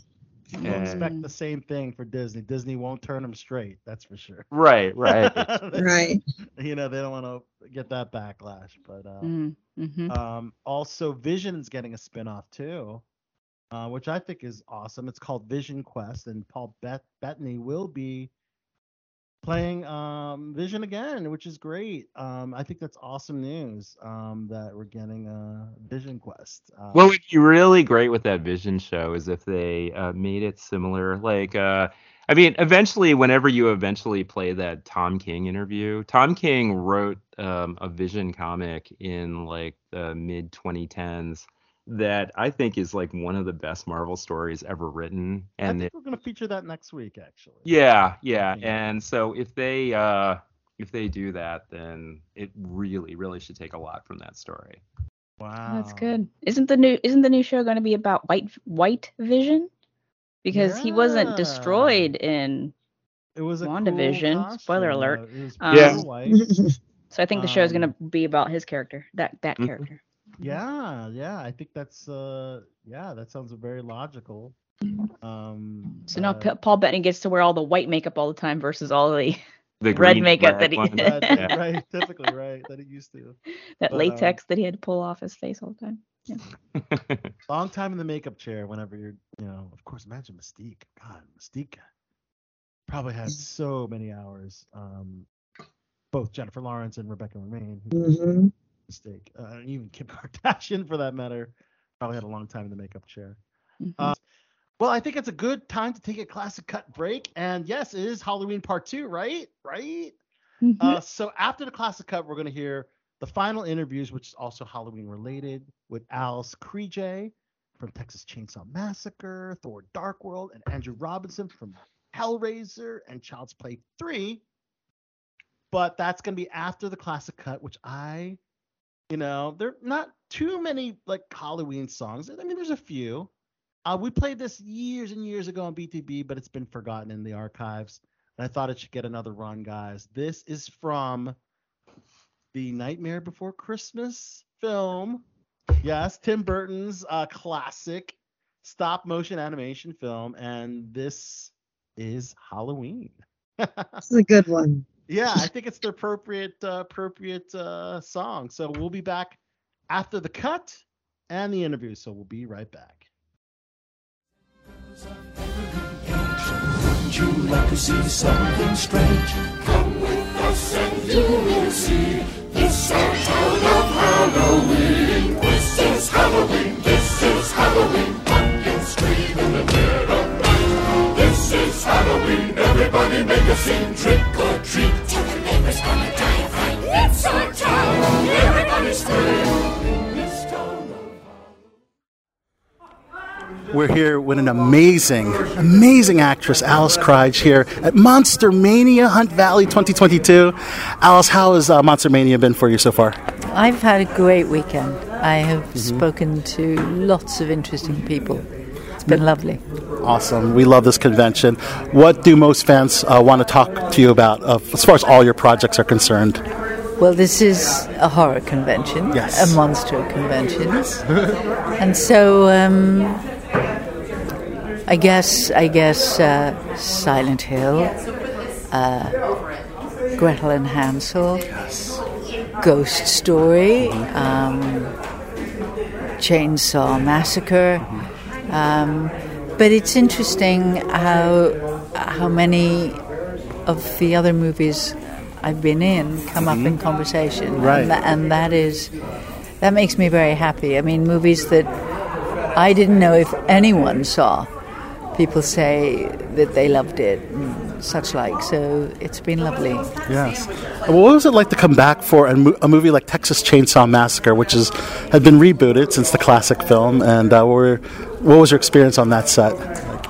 Um, well, I I really felt for my character. I felt that she was this very old lady who'd kind of been left behind in a ghost town, and she said all the wrong things all the time, and she didn't mean badly, but um, yeah, I felt for her. I actually.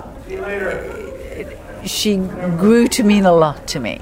Um, I I find that level of uh, of massacre quite quite intense. I was really glad I was gone before the killing started, um, but I enjoyed playing her. Yeah. That is amazing. Great film, by the way. Did fantastic. Now, your, your genres uh, go so many different directions from Christmas to sci fi to horror. Uh, out of all those genres, or even one I didn't mention, what is your favorite genre to do? But you know, I'm I, I never genre isn't an issue for me. Mhm. The the important choice is the character and their journey. Because if I um, get to stand in someone else's shoes who has uh, a journey, I learn something about being human. And that's the great gift of this job. It's a fantastic job. I myself, being an actor, yes. It's good to have different range, right? Yeah. Different roles and different ranges, of course. Yeah. Wow. Now, let's talk about, of course, uh, Star Trek, because a lot of people know you for that role.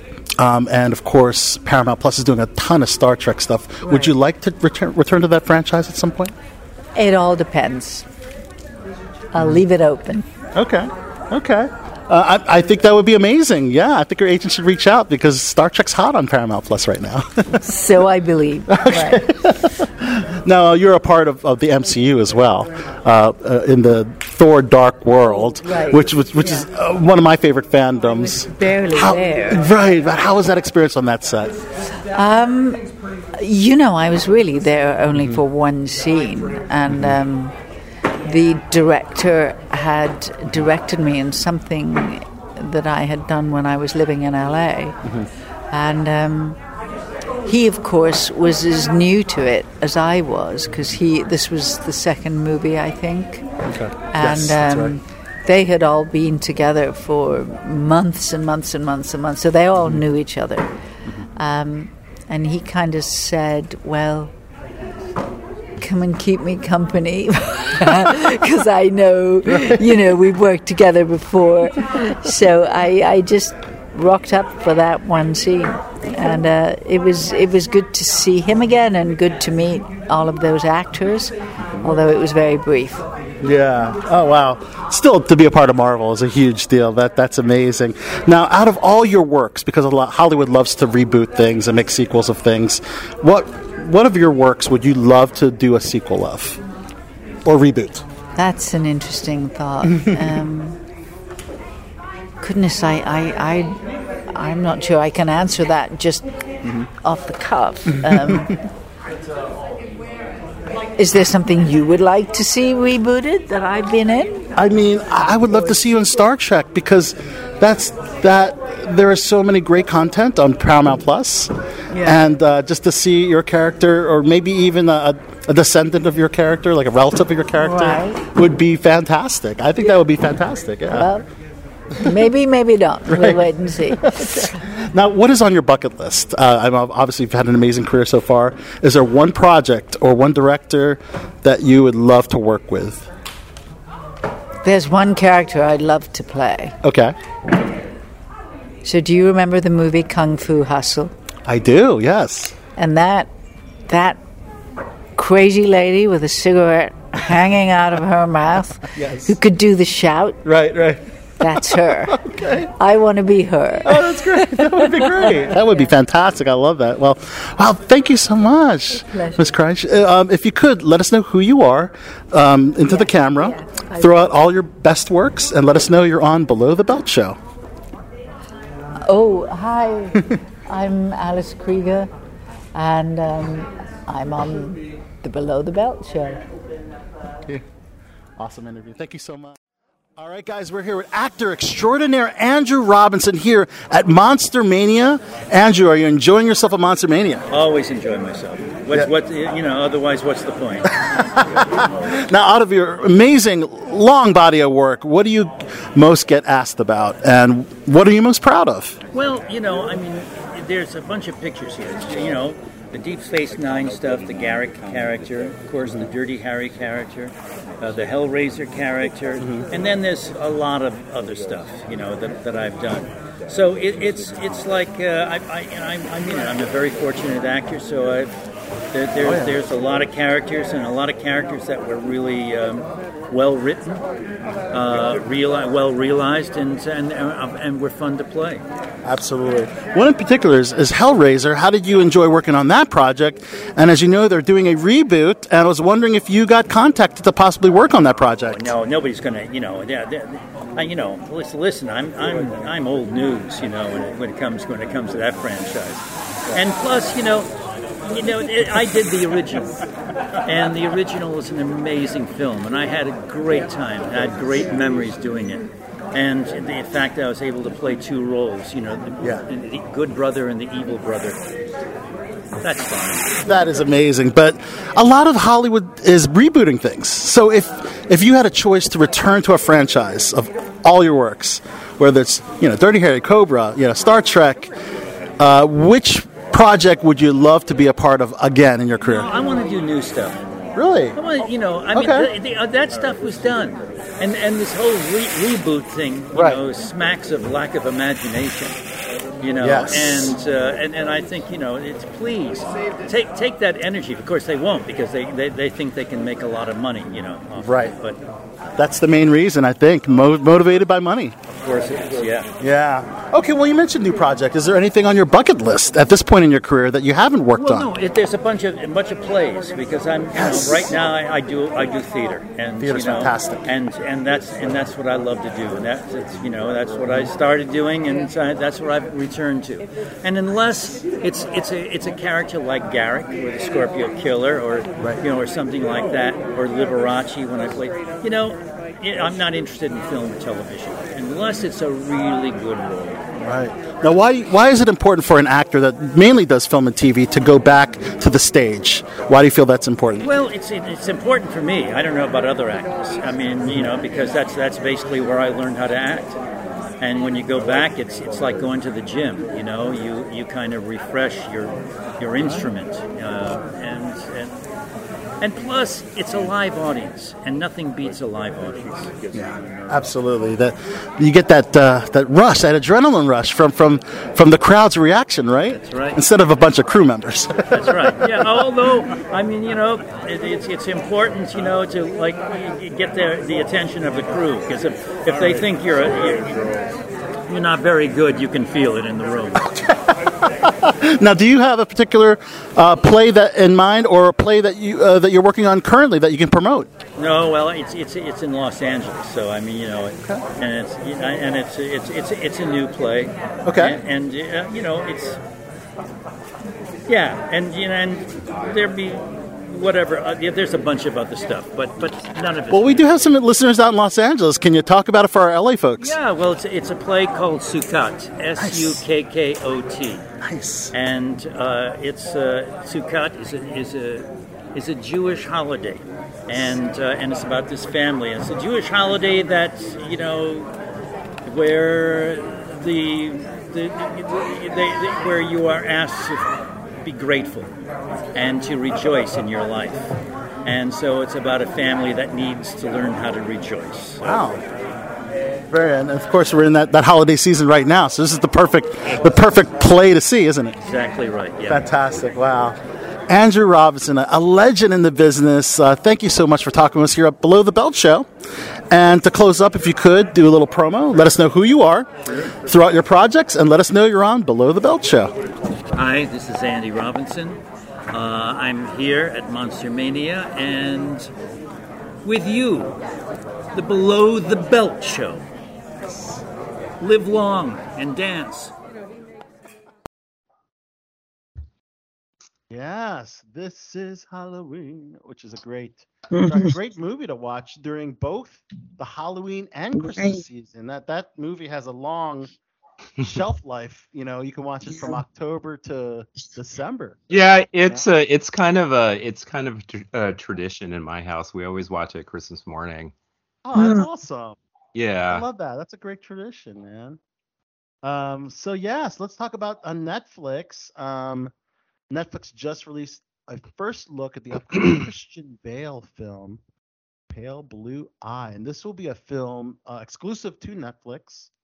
Seems like Christian Bale might have like a um, a deal with Netflix. I think he's had a few movies that's already uh, gone straight to the streaming platform, I believe. But uh, it's set in 1830s, uh, and it sees uh, it sees Christian Bale play Augustus Landor, a former police detec- detective who's been called upon to unravel the murder of a cadet at West Point.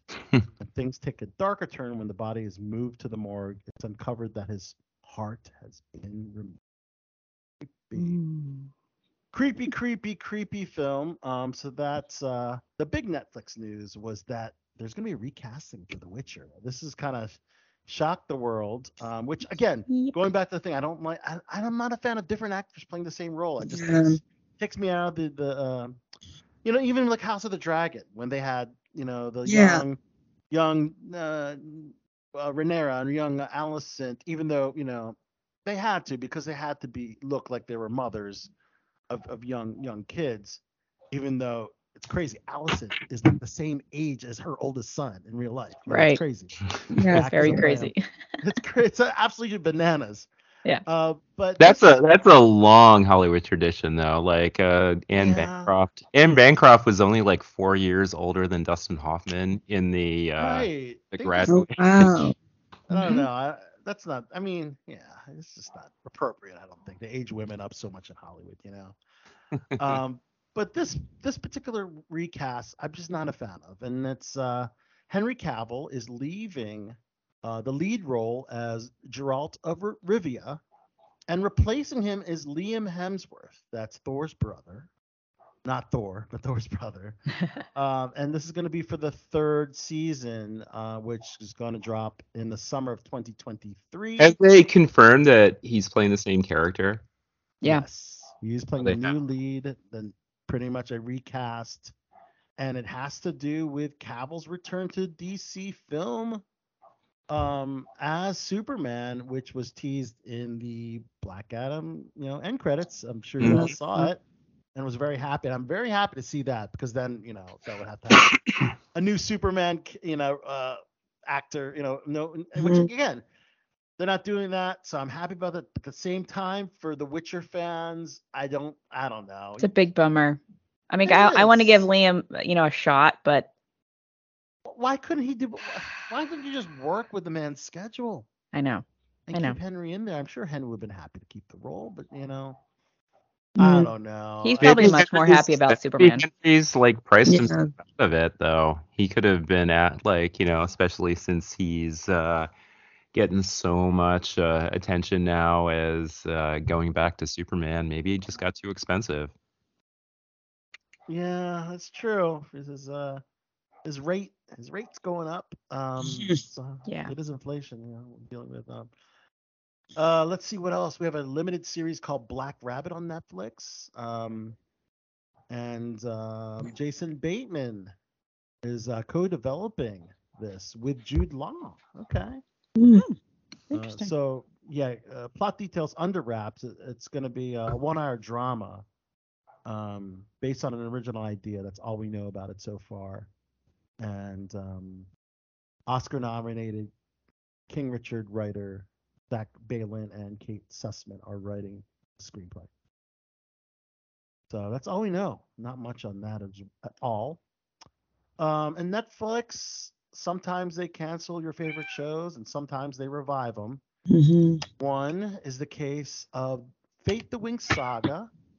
After two seasons, they announced that they canceled the that series um, about a fairy raised by human parents who enrolls in a boarding school for other fairies. So, um, which, you know, um, could have been a fun film. You know, um, Abigail Cowen is quite lovely. It's a Um, show, isn't it?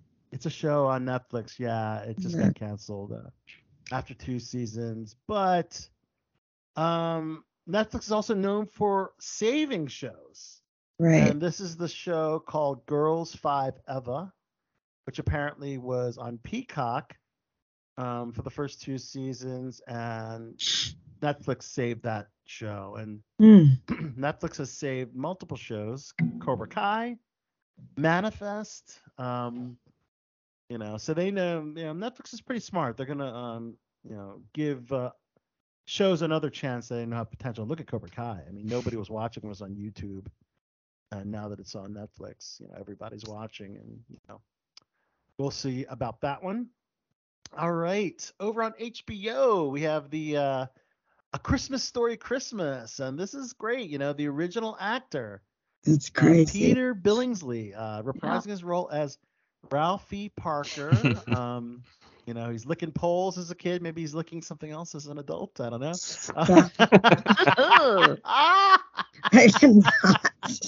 cannot. it's a family Meat film. popsicles, right? Now that he's uh, that he's a little older. so it's uh now he's now 51 and he's attempting to reconnect with his inner child and reconcile with the death of his father by returning to Cleveland Street with his new family uh, and and has a goal of giving the kids in his hometown the same type of magical Christmas that he once had. So this this is gonna take place in the 80s. This is going to be taking place in the 70s. And Well, he because, was like what 10, and it was like 1940 something. so it was the 1940s, and he was like 10, right? And, and if now he's 51 now, then it's 30. Oh, I didn't plus realize it was going to be set yeah. back then. I thought it Yeah, was modern I- time. Yeah. Yeah, well, because it was shot, it the it was even though it was shot in the 80s, It was supposed to be. it was set in Mm. the the timeline was the 40s. The math's right, Zod, isn't it? So uh, if he was like 10 in the 40s, and you know, well, they might they might have now- just made Ralphie slightly younger than Peter Billingsley is, like maybe. okay, Yeah, because maybe he's like mid 40s instead of 51. yeah, yeah. Only nerds like me think about this kind of stuff. Right, exactly. But I do sometimes too. yeah, yeah, you want things that make sense, and and you know the original film actors are coming back. Um, Ian Petrella as Randy, Zach Ward as Scott Farkas, Scott Schwartz as Flick, and R.D. Robb as Schwartz. Um, and in the case of Ian Petrella, he hasn't acted since that 1983 Christmas classic. It's interesting how some actors just come out of retirement just to do project. I remember the actor from Clerks uh, 2, uh, Trevor Fehrman. He hadn't acted since Clerks 2, and he came back for Clerks 3 like 15 years later because he Wow. we talked to him at uh, a Comic Con. Forgot which one. Uh, one of the Comic Cons, the Fan Expo Con in Philadelphia, and he said that he ended up working in in, in technology, yeah, job in technology. And he, it's interesting. It's interesting how you know actors' roads lead to other things. You know, Right. um, and I have a lot of friends that moved to LA with the hopes of becoming an actor, and now they're financiers, they're uh, you know, they're um, realtors. You know, Mhm. they ended up going to different uh, occupations, which is fine. You know, you, sometimes the dream is not going to work, but uh, it's also At good least to they keep, tried. Yeah, good to keep the dream alive, right? Never give up. Yeah. Never surrender. Never, never, ever give up. Ah, what's that from? What's that from? What movie? The Goonies. No, Wait. never give up, never surrender. You stumped me. Tim Tim Allen. Oh, Santa Claus. No. Toy Galaxy Story. Quest. Galaxy Quest. Galaxy Quest. Okay. I just kept thinking about the 80s song, Never Surrender. I love that song. That's a good one. That should be a future classic cut. Uh, White Lotus apparently had 1.5 million viewers. So, Can't wait to uh, watch that. You have, yeah. I, you know, I haven't seen season one, but I'm a big It's Aubrey good. Plaza fan. Season one was really episode. good. Okay, it won a ton of awards. I um, really like the Emmys. Yeah. Yeah, so that's a show definitely to watch. Um, season two is I think the only returning cast members are um, just a couple people are returning. Yeah. That's gonna uh, involve a new- Jennifer Coolidge. Jill Coolidge is one of them. Yeah, Yeah. Who who won her Emmy for it? So yeah. Yeah. She's exactly. Great. So, so that makes sense why she would return for sure. Yeah. Um, let's see. I'm looking forward to this Batman spin-off, The Penguin, at HBO Max. Mm-hmm. And Colin Farrell, of course, reprising his role, but Cristin Milioti, big fan of hers uh, uh, since uh, How I Met Your Mother. She ended up being the mother. Um, Spoiler alert. yeah. And she, uh, right, that's for a series that's so old, but she's the daughter. She's gonna play the daughter of Gotham mob boss Carmine Falcone, played by John Hmm. Turturro. So she's gonna play John Turturro's daughter. Um, and of course, John Turturro was in the Batman movie as well. All right, over on Amazon, we have the uh, the Jack Ryan season three trailer. It's been three years since we've seen any Jack Ryan. I can't believe it. Yeah, yeah, and a, and a show I definitely have to watch because I worked on uh, the upcoming season four. It was uh, they went into production back to back, um, which you won't be able to see me because I did stand-in work. Hmm. Um, for the one and only, that's right, Michael Pena will be joining the cast Oh. as a series regular in season four. But that's Oh, season good. four. Season three, um, yeah, it looks really, it looks like a great show, man. I mean, uh, it's, it's very action packed, high production quality. Basically, watching like you know a feature film, but like in a television format. You know, Mhm. Yeah. I enjoyed the other seasons, but it's Yeah. been so long. I I forget how the last season ended. right? So I'm gonna have to like you're gonna need to do a big all of it? recap. Right. yeah, yeah, recap or maybe even a rewatch, and Yeah. maybe I'll be the first time watcher of that one. Um, let's see. Also, um, on Amazon is um, a series based on James Patterson's Alex Cross novels. Um, so it's going to be called Cross, and it's going to star Aldis Hodge, who was Hawkman in Black Adam, and he's going to be playing the title role. So. Uh, apparently uh, James Patterson is among the best at captivating audiences with enthralling novels and uh, so I'm reading a quote. Um, anyways, you know one of my favorite uh, aspects of Black Adam was Aldis Hodge's ha- Hawkman. I thought Yeah, he was he was cool. good. He was Yeah. good. He was fantastic, and the character itself was Hawkman ever like uh, a meta a meta here with, with with strength because in the comic book was he not just uh, had the ability to fly did he also have super strength Oh, there's like there's been like four or five different origin stories for Hawkman. In Okay. some of them, he's like an alien from like this other this alien race that has the wings, and then Yeah. and some of them he's like organic wings got re- reincarnated Egyptian god. okay and like uh I don't know which one they didn't really go with which I mean I'm assuming he was more like the alien Hawkman because he had like a spaceship. the one That, that we saw in Black Adam was more Yeah. the alien one but Yeah. his wings weren't organic they were more mechanical yeah, there I mean like uh it was a he was a human alien, but like the Mm-hmm. alien had like the the wings. Like there's a there's a there's a really cool DC story from like the early 90s called Invasion, which is uh when um his alien race comes down to invade Earth with these other alien races. I remember that story. I really liked that right as a kid. interesting and speaking of Aldis Hodge his Showtime show City on the Hill has been canceled after three seasons that also starred Kevin Bacon um and now they're looking for a different take on the Americans over on FX. Um, they have they just handed out a pilot order for the drama called The Bends, which uh, very similar to the Americans follows a perfect American family in Berlin whose secrets come to light when they hire a new nanny, unaware she is trying to expose the parents' corrupt financial and familial ties. That's Is that really like the Americans though? the Americans they were like KGB agents undercover in the U.S. this this is in a way just a, a family with dark secrets, I guess. Okay. It's Hmm. based on a, a book called Killing Ground by Gerald Seymour, but I guess it's different. I've heard I've heard that title before. Killing yeah, Ground. yeah. So I think that would make a, a cool show. Um, and one show I have yet to watch, but I hear it's really good, is Severance on Apple TV. I don't Mm. know if anyone's seen that. I haven't, but I uh, heard I heard it was good. Yeah, Adam Scott is like the star in that one. Mhm. Ben- Ben Stiller is the director and uh, executive producer. They just announced a whole bunch of new cast members. Uh, one of your favorites, Zod, Alia Shawkat from Search Party. Oh, big fan of hers. Yeah, she's going to be in the cast. Merritt Wever from Unbelievable, and she was also in Godless. Um, uh, Gwendoline Christie from Game of Thrones also added to the cast. Yeah, she's awesome. Um, yeah, Robby Benson, Beauty and the Beast. Um, John Noble from Elementary. Um, and Bob Balaban from The Chair. Uh, Hmm. all going to be a part of the upcoming season two. Um, and if you're a fan of Mayor of Kingstown, you'll be happy to know that the teaser trailer for season two just uh just dropped, but it didn't really show too much. I, I took a quick look at it. I'm like, okay.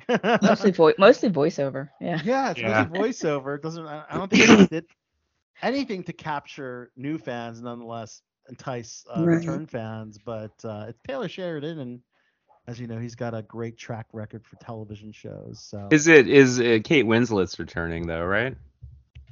um, so no, you're mistake. You're um, confusing it with Mayor of Kingstown. Of Kings- Easttown. Easttown. Sorry. Oh, isn't Yeah. that what you said? Mayor Mayor of No, King. this is Mayor of Kingstown. I thought you said East. Oh. Yeah. yeah. Oh, I knew which one. He, yeah, this is the and Jeremy mayor Renner run. and mayor could be very could be very similar, and then you have Easttown and Kingstown.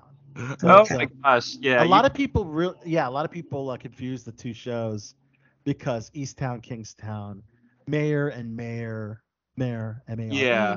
very similar phonetic- phonetically and yes i can see the confusion there uh, yeah i know that they're going into production of season two i actually worked on season one of um of mayor of Right. easttown Yeah, as a bar that. patron which you can see me chugging beers um right behind uh the legendary kate winslet Mhm. um also won the Emmy for that. hmm yeah, and she won the Emmy for it, right? Zod, we got to be careful of calling people legends because some some uh some of the comic book creators didn't like the term legend because it implies that they're old. But I really think it's a it's a term of respect, isn't it? Yeah. I thought, and um, you She's got an know, Oscar. She's been nominated how many times for? Yeah, because she's had a long career. That's why she's she started when she was Right. young, you know, and Yeah. in Titanic she was in her twenties, you know. Right. Um. So anyway, Uh, so this is a this is a series that's got raising a lot of eyebrows. It's uh, Friday the Thirteenth uh, prequel uh, called Crystal Lake. Um, Mm. a prequel drama based on the franchise of Friday the Thirteenth, uh, by Bryan Fuller, who created American Gods with Neil Gaiman, of course. Star Trek Discovery. He'll write, showrun, executive produce the series. so it's, it's probably all about Mom Vor- Voorhees. Mama, I don't remember. her- Mama Voorhees, yeah, I imagine. Yeah. Um, yeah, because it's a Camp Crystal Lake, right? Um, yeah, I guess because we've already seen. Maybe it's young Jason Voorhees. Uh, maybe. 'cause Well, his- he was uh, Jason Voorhees in the first Friday the Thirteenth movie because everyone thought he was the killer, and it turns out the mother was. I think he was young in that too. okay. I don't, I don't know. Spoiler. I guess it. Yeah, spoiler for I what? put that on there. I just love saying that. movie. Yeah, I'm not gonna Titanic watch. sinks. Spoiler alert. I'm curious to see. Yeah, I know for stuff that's like eons old, but Right. uh, Yeah. oh man. I mean, I didn't know, but I'm not gonna watch. and we got some news on uh, some CW shows. Zod. I know you might not be happy to hear, but Stargirl Yeah. will come to an end uh, for season three, and a lot of uh, the CW shows are coming to an end. The Flash is coming to an end. Yeah. I think that's it. That's to an it for the uh, DC Arrowverse, isn't it? I That's- think so. They they just Yeah. canceled Legends of Tomorrow. I think just the Superman and Lois show. Oh, that's right. That's still on. Is that the only one that's left? Yes, it on CW is. It's now? coming back in January for Okay, season so you're a fan.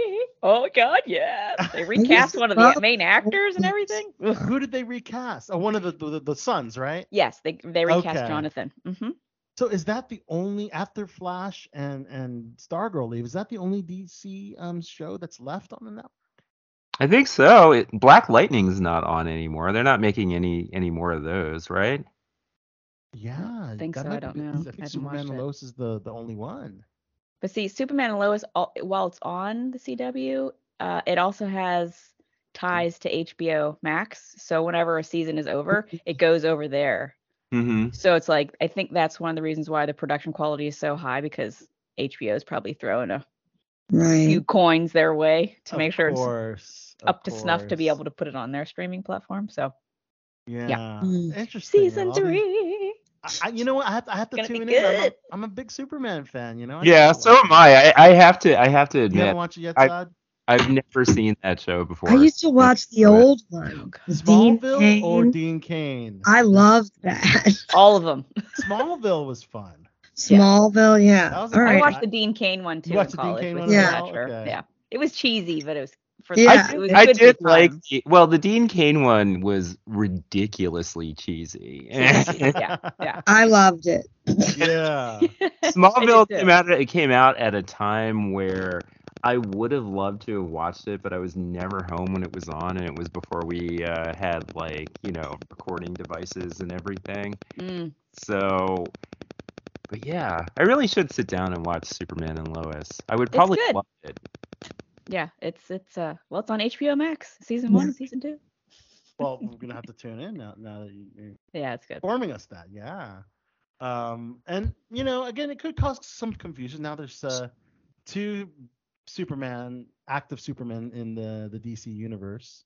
Well, I mean, there's Henry what like Cavill, four no. Batmen, so No, so it's like it's um, okay to have two. Okay. yeah, it's okay. Well, I mean, there's like a, there's the TV version one, and then there's Yeah. the you know feature film version one. Right. And to me, it's fine. They have two It's different fine, actors Because Yeah. because the storylines are, you know, hmm completely similar, different, but have they have their own take on what's happening and the villains That's and.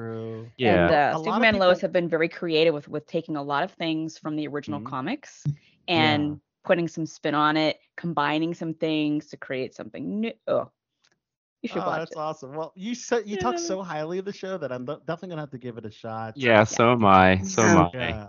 I have and, a uh, friend that we weekly we watch it and then we sit there and be like, "Oh my god, did you see what they just good? did?" She's like, "I haven't watched it yet. Don't say anything." I'm Now, like, is it "Okay." like like the Arrow where there's like twenty some episodes a season? Because that's a lot. Or is it? it has No, uh. Yeah. season two there were 15, 16 Okay, episodes. Uh, all season right. one might have been 11. I forget now, but Okay. um, yeah, it's not like 22 seasons. God, no. Yeah. I mean, we'd love it, but no. yeah, twenty two episodes is a little much. That's why I kind of fell off the DC CW universe uh, right after I think season two of Arrow. I kind of. Mm. It was just so much to keep up with, you know. Yeah. Even I enjoyed Arrow Arrow was really great for a while, but yeah, you're right about that. The um the episode count. you know, with, with such a huge number of episodes, there were so many episodes that felt like kind of filler villain of the week type. Um, Mhm. But even Right. with those, those those villains of the week often came back later. So Right. which which which was really cool to see. But yeah. Mhm. Wow. But that's like that's like the case with like all like broadcast television. Don't they all have like 20 episodes a season? I don't think anymore. They did when I was growing up. Yeah. You could set you could set seasons by a lot. I mean, it, it was so precise the way they did TV back then. Mhm. It was just so much fun. It was 22 episodes. Started in like August or Sept- September. You took a small hiatus for the holidays, and then they were back with new episodes Right. until like April. And then you watched reruns during the summer because they knew everybody was out of school or you know vacationing or something like that. And then back at it, another season, 22 episodes. I mean, it was just like it was clockwork. It was great. Well, like you think about you think about like what are the what are the big broadcast TV shows like Law is Law and Order like is that still on the air? Law and Order SVU is. I think. Yeah. There's And they so and they probably have they probably have like twenty still have twenty two episodes. yeah. It might. Same- I then yeah, I don't watch this. They I have know a lot of Blue the Blood's still on. The boomers love that show. bunch of NCISs. CISs. Yeah. those- Or like those those Chicago that do well. shows. Hmm? Oh yeah, Chicago Fire and Yeah, because again, those shows are the demographic is a little older, and you know, um, network television. You know, it- it's that generation. You know, um, it's our parents, our grandparents. It's Middle America, yeah. Um, Grey's Middle Anatomy is what season 23 God, now or something like that. Yeah. I, I stopped those watching that years ago. Me too. That's why those shows will continue to do well. Yeah. So, um, so there you go. And speaking of a long run, let's go to Saturday Night Live because that has gone so long. But dude, I, losing all those major players, the show has severely affected. me. Yeah. Honestly, I didn't laugh like legitimately laugh more than maybe once or twice when I watched the the latest. Uh, and I want to. I really want to like the show. And a lot of my Mhm. the laugh moments come from usually Kenan Thompson. Really? It's not Yeah. uh, it's not Bowen He's- Yang. Bowen Yang, I think, great. He's is like, yeah, he's, he's, he's far very and away the entertaining. best.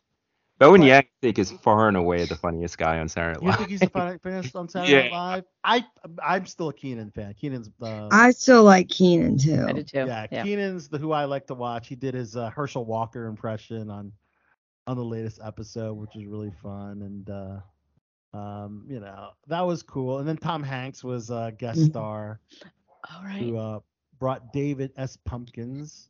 I mean, I- that was God, fun. I was I was not impressed though by the return of David Pumpkins because it was exactly the same as I didn't watch the return, but the original is, is Yeah. so stupid. It's hilarious. Yeah, well, like, and and that's the thing because like it was supposed to be this like grand return. He hadn't been Right. on Live for like five years or so, and it was exactly the same freaking Yeah. as it was the one five years ago. mhm. Yeah. Yep. And of course, like Freddy Krueger, Michael Myers, Annabelle, It's Pennywise have had um, some familiar play, uh, faces along with David S. Pumpkin Hmm. uh, appearance. Um, but uh, yeah, I mean Tom Hanks, you know, gotta get that star power in there, and and you know I think Jack Harlow did a fair job. You know, he was like the host and the musical guest. I think uh, Lizzo Mm. did the same thing with that episode, and yeah, he did a fair job, and he's actually acting in the new um, White Man Can't Jump. Oh, is- oh, Are wow. you making that too?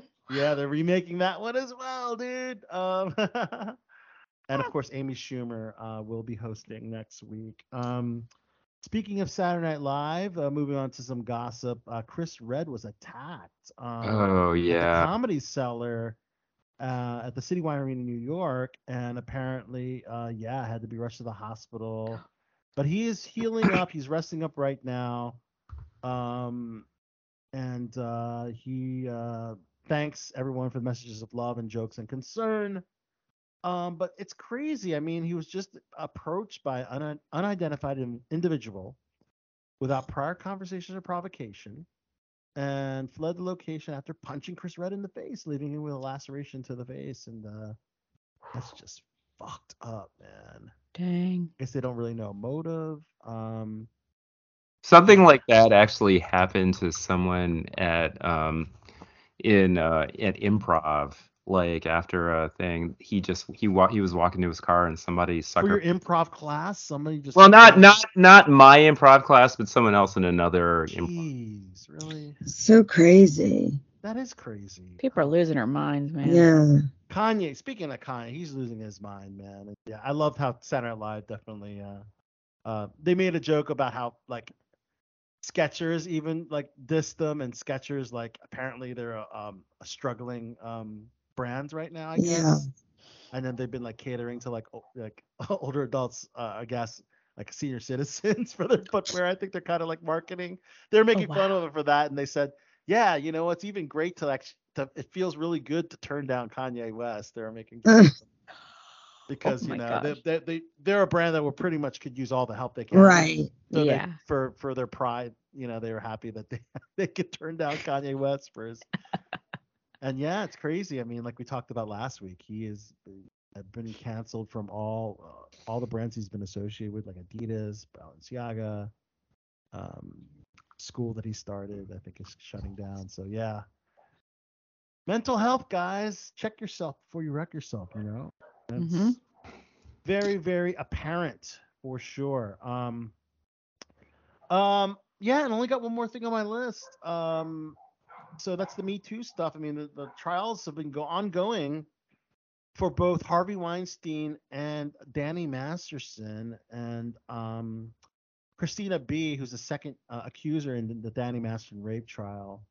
Um, apparently, she's been subjected to a terror campaign by the Church of Scientology. A terror Ooh. Bring the church into it, man. Um, It's crazy. She called the the church a criminal organization that's put upon me and my family. It doesn't matter how many police police reports or FBI reports I would file, no one would stop them. No one, and they're doing it to this day. And of course, the spokesperson for the Church of Scientology said it's categorically true. Um, but Christina B, very detailed account of um, Masterson sadly, um, you know, raping her. Um, Mm. tried to push him away. He hit her in the face, spit on her, and called her white trash. Mm. And again, all this stuff coming out from him because I, I met Danny Masterson, you know, and you know, knowing the the Danny that when I had met him, or probably around the time that he was, uh, you know, these, these actually, you know, he was a big party. He was always in the LA nightclub scene. He was always out and about, you know. And heck, we threw an event for Wil- Wilmer Valderrama and uh, Danny Masterson at uh, Mhm. a nightclub in DC. Um, it was at, right after Britney Spears' um, performance uh, for uh, NFL kickoff. I don't know if you were there, uh, your place, Um. but uh, Britney Spears. It was at 12:23. It was Britney Spears, and it was uh, it was literally the most lit party in the Capitol. Uh, one of the most lit parties I've ever been a part of. But I remember going to the top floor, and Danny and Will were there, and and you know they were just kind of getting their dance on, very friendly, very cool. Mhm. And it's kind of sad, you know. And, and I remember going to a geisha house in Hollywood and seeing Danny Masterson, and then recognizing me. You know, I'm not a famous person, but he went, "Hey man, how are you?" With like Al Soto. I was like, "I'm Al Soto." Nice. Yes, yes. Hey man, how you doing? So good to see you. Um, he was a co-owner of the Geisha House, Will, with Wilmer Valderrama Mm. back in the day. Um, and just reading all these things that are happening now, just it's just really Yeah. I feel bad. I feel horrible for him, and you know, I'm not gonna say whether I agree with with with the wo- wo- women or, him or whatever, you know, but um, you know, but I, I'm gonna say it doesn't look good because he has Right. multiple accusations, you know. Um, yikes! I mean, he's a you know he's moved on with his life, you know, he's he, but you know these things, you know, I mean, very unforgivable, you know, the things that he's been accused of, you know. Mhm. Yeah, yikes is right. Yeah. Yeah. So um, then you have Harvey Weinstein, who apparently the, the newest test, newest witness had testified that Harvey masturbated on her in his hotel room in 2003.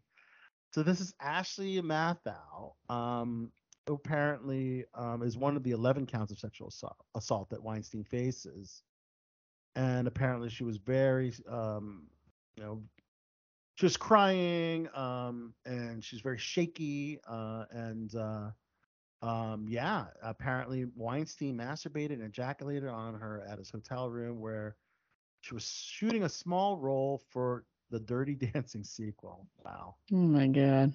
so deplorable this guy unbelievable I- I'm just happy that he's he was finally Yeah. He's, he's taken down. yeah. He's gonna, yeah. It's not looking good for him. Um, I think he's in a worse situation than uh, than uh, Danny. I don't know. I mean, Danny's in a tough spot too. But uh, apparently, the jurors were told not to watch the She Said trailer. So this is the the film that Universal is about. Hmm. Uh, that's dropping about journalists who broke the story that about you know Weinstein's downfall and the, and the pretty much the start of the the Me Too movement Mhm. was was pretty much I think Bill Cosby and Harvey Weinstein. Mm-hmm. Yeah. Yep. So um, there you go on that. Um, wow, um, we reached the end. Um, yeah, Tom Brady and Gisele have officially divorced. Yep. The most now he's the most eligible uh, NFL quarterback. Uh, Um, Eh. and they Yeah, ended eh, their 13 year marriage. Uh, eh, eh, for both of you. I mean, he's certainly he's the greatest of all time. when it came to older. He's got a couple of kids. Like, is, is, is that a, is that a, is that a, is that a deal breaker? I don't know. I mean, if we're couple going for a football player, someone younger, you know. Right. Oh, okay. So he's no longer the hot commodity, is what you're saying. Yeah. So what's wrong with older with a couple of kids? Ah, Zod. Yeah, Are you also wealthy? No. Well, in some ways. in some ways I am. wealthy with love. I'm not speaking for me. I'm just saying the Oh, general right. female population. I've just never been a, a Tom Brady fan. Period. Re- Yeah, Regardless of then there's kids or whatever. I mean, that doesn't divorce and kids doesn't a lot of people all. don't But really even like him. I've just never. He's he just never. You know, I was never on that bandwagon. yeah. Okay. I've always been kind of a, agnostic about Tom Brady. I mean, like I can recognize, like you know, he's obviously one of the greatest football players. of all Right. time. Yeah, I'll give him But that. it's like, uh, Number one I- quarterback of all time, I think. yeah, it's uh, I mean, he was always like, I know he has this like very, very carefully cultivated public image. Yeah. that there's no way that that can be who he really is. And uh, if it is, then he's like this complete like cipher almost, where there's Like like, a pod. yeah, Right. hmm Yeah. But uh, yeah, well, they they're split up, and Gisele, the supermodel from Victoria's Secret, uh, and Tom Brady, the GOT, the G O A T, the goat of of NFL quarterbacks. Um, Who's coming back out of retirement yet again? Right. yeah. But he lost last week to the Ravens. Ravens. yes. Oh, Yeah. Yes, we got a great great W against uh, the Tampa Bay Bucks. Yeah. Um, and of course, some sad rest in pieces to announce. Jerry Lee Lewis, rock and roll's Yeah. founding father. Um, He won the 2005 Grammy Lifetime Achievement Award. He died uh, last Friday at the age of 87 of natural causes. Well, you got to play one of his songs to close out the show, then. Yeah, that yes. Well, we'll probably do that, and we'll do that one in post for sure. Yeah. Help me think of one. Um, apparently, he was nicknamed the Killer. Lewis is an electric performer. Uh, Great Balls of Fire. Baby, baby, bye, bye. High School Confidential. Breathless. Um. So yeah, we lost him. We also lost. Also sadly, married his 13 year old cousin. his 13 year old cousin. Yeah. What? Yeah, isn't that the yeah, that's the he did in like the I mean, of course he was I mean, he was like 19 at the time, so it's not Okay. as insane, but it's still That's kind of insane. Oh, at the What is this? House of the Dragon? Game of Thrones? Right. Heck. Right. yeah. But that's uh, Weird. that's that's a fun little fun little uh, piece of trivia about Jerry Lee Lewis. I didn't know Mhm. that. We also lost uh, Cormac Roth, a musician and son of British actor Tim Roth, after a year-long battle with germ cell cancer. He's the the son of Tim Roth. Son, he Yep. was only 25 years old. Oh, that's that's horrible. horrible? Yeah. That is just horrible. He was diagnosed last November, I think. Mm. Yeah. hmm And then, um, of course, not Hollywood related, but um, condolences to uh, the loved ones of the 151 people that died in Seoul, Korea, from a Hollywood crowd surge. Uh, apparently, just just a deluge of people just just running up and and people getting stampled and stepped on. But yeah, uh, something similar. I remember. Um, uh, what was that rap concert that happened uh, where a couple of people got trampled and killed? Um, it's Oh People yeah. need to control their fucking selves, man. Watch where you're going and be be mindful of your surroundings and Yeah. not being a fucking idiot and, and, and Watch out for each other. Yeah. watch Yeah. out for your th- exactly. That's so like terrifying because you know I've been to so many concerts where like I'm in this really really tight packed crowd or I'm in like a Mhm. mosh pit or something and um it's just like you know anything like that could happen at any time Yeah. and, you, and you can't do anything about it because you're trapped. right. Right. And I'm little. I'm only five two, so Yeah. I get bounced around in crowds a lot. There you Yeah, I don't really go to Be those. careful, Kelly. things. Punch them in the nuts or something. I don't know. Yes, I have. and a face. Yes. All right. Happy birthday shout outs uh, from, you know, of course, you have to celebrate life. Um, Uh, for those another uh, trip around the sun, Anthony Kiedis of the Red Hot Chili Peppers is the big 6-0 today. Holy Wow. smokes. That's all? Oh, I thought he was older. Kiedis, yes. Actress Toni Collette is 50. Uh, also, Jenny McCarthy, TV personality, is also 50. Um, Dave Berman from CSI is 49. Matt Jones from Breaking Bad is 41. Talia Tena from Harry Potter and Game of Thrones is 38. Penn Badgley of Gossip Girl Mhm. is 36. Uh, and yeah, that's birthdays today. So uh, we are ending a little bit earlier than usual, but I thought since um, we did do great on time, I think this is this interview is worth all of us taking a listen to because it, it was so jaw dropping. And then after we play that, we'll come back, quick reactions, and then we'll close with a Jerry Lee Lewis cut. We'll have to figure out which one. So guys, please listen in. This interview is not super long. It's about, if you can bear with us, it's only about uh, uh, about 10 minutes long. Yeah, this will this will probably be in the greatest hits compilation when you put it together, Al. for me, It's so jaw dropping. I just can't believe it. But we are at the end of the program anyway. So listen in, guys, audiences. The, again, in BTB history, I've never heard of uh, an interview subject uh, expressing anger, which you don't know if it's legitimate anger or part of his shtick. Right. I don't know, but it was jaw dropping, guys. All right, you ready for this? This is crazy. So here you go. This is Mike the General Zod interviewing Oh comic book creator, writer, artist, and curmudgeon Howard Chaykin at the Baltimore Comic Con. So guys, let's listen to this. This is crazy. This is Mike the General Zod here at with Below the Belt Show, and I, I can see uh, I can see uh, our Disdainful contempt rising from the seat next to you. exactly with uh, famed legend and noted curmudgeon. Um, Hey, that cut that curmudgeon ageist bullshit right here and right now. Curmudgeon is an insulting thing to call me. I am a contrarian. Okay, Curmudgeon contrarian. implies, curmudgeon implies that I'm irrelevant, that I'm worthy of marginalizing, and I'm standing on someone's lawn yelling at kids to get off it. That is just insulting and shitty. Contrarian. Contrarian. Very. Get with it, motherfucker. Okay then. You asked for this. Of You know, course this I is not- did. you know, this no, no, no, you know, you didn't lose a bet for this. You know, this is you. Well, as it is. How are you? I am doing really well. Till And- now. Yes, yes, yes. Although I do, I do feel suitably chastened because You'll, you'll thank me when you get to be old as, as old as I am. Of course, of course. And uh, so, in case you don't know, in case you don't know, I am here with Howard Chaykin. Howard Chaykin is an unbelievably prolific legend in the comic industry. If you're not familiar with him, then you better fucking get, uh, better fucking know.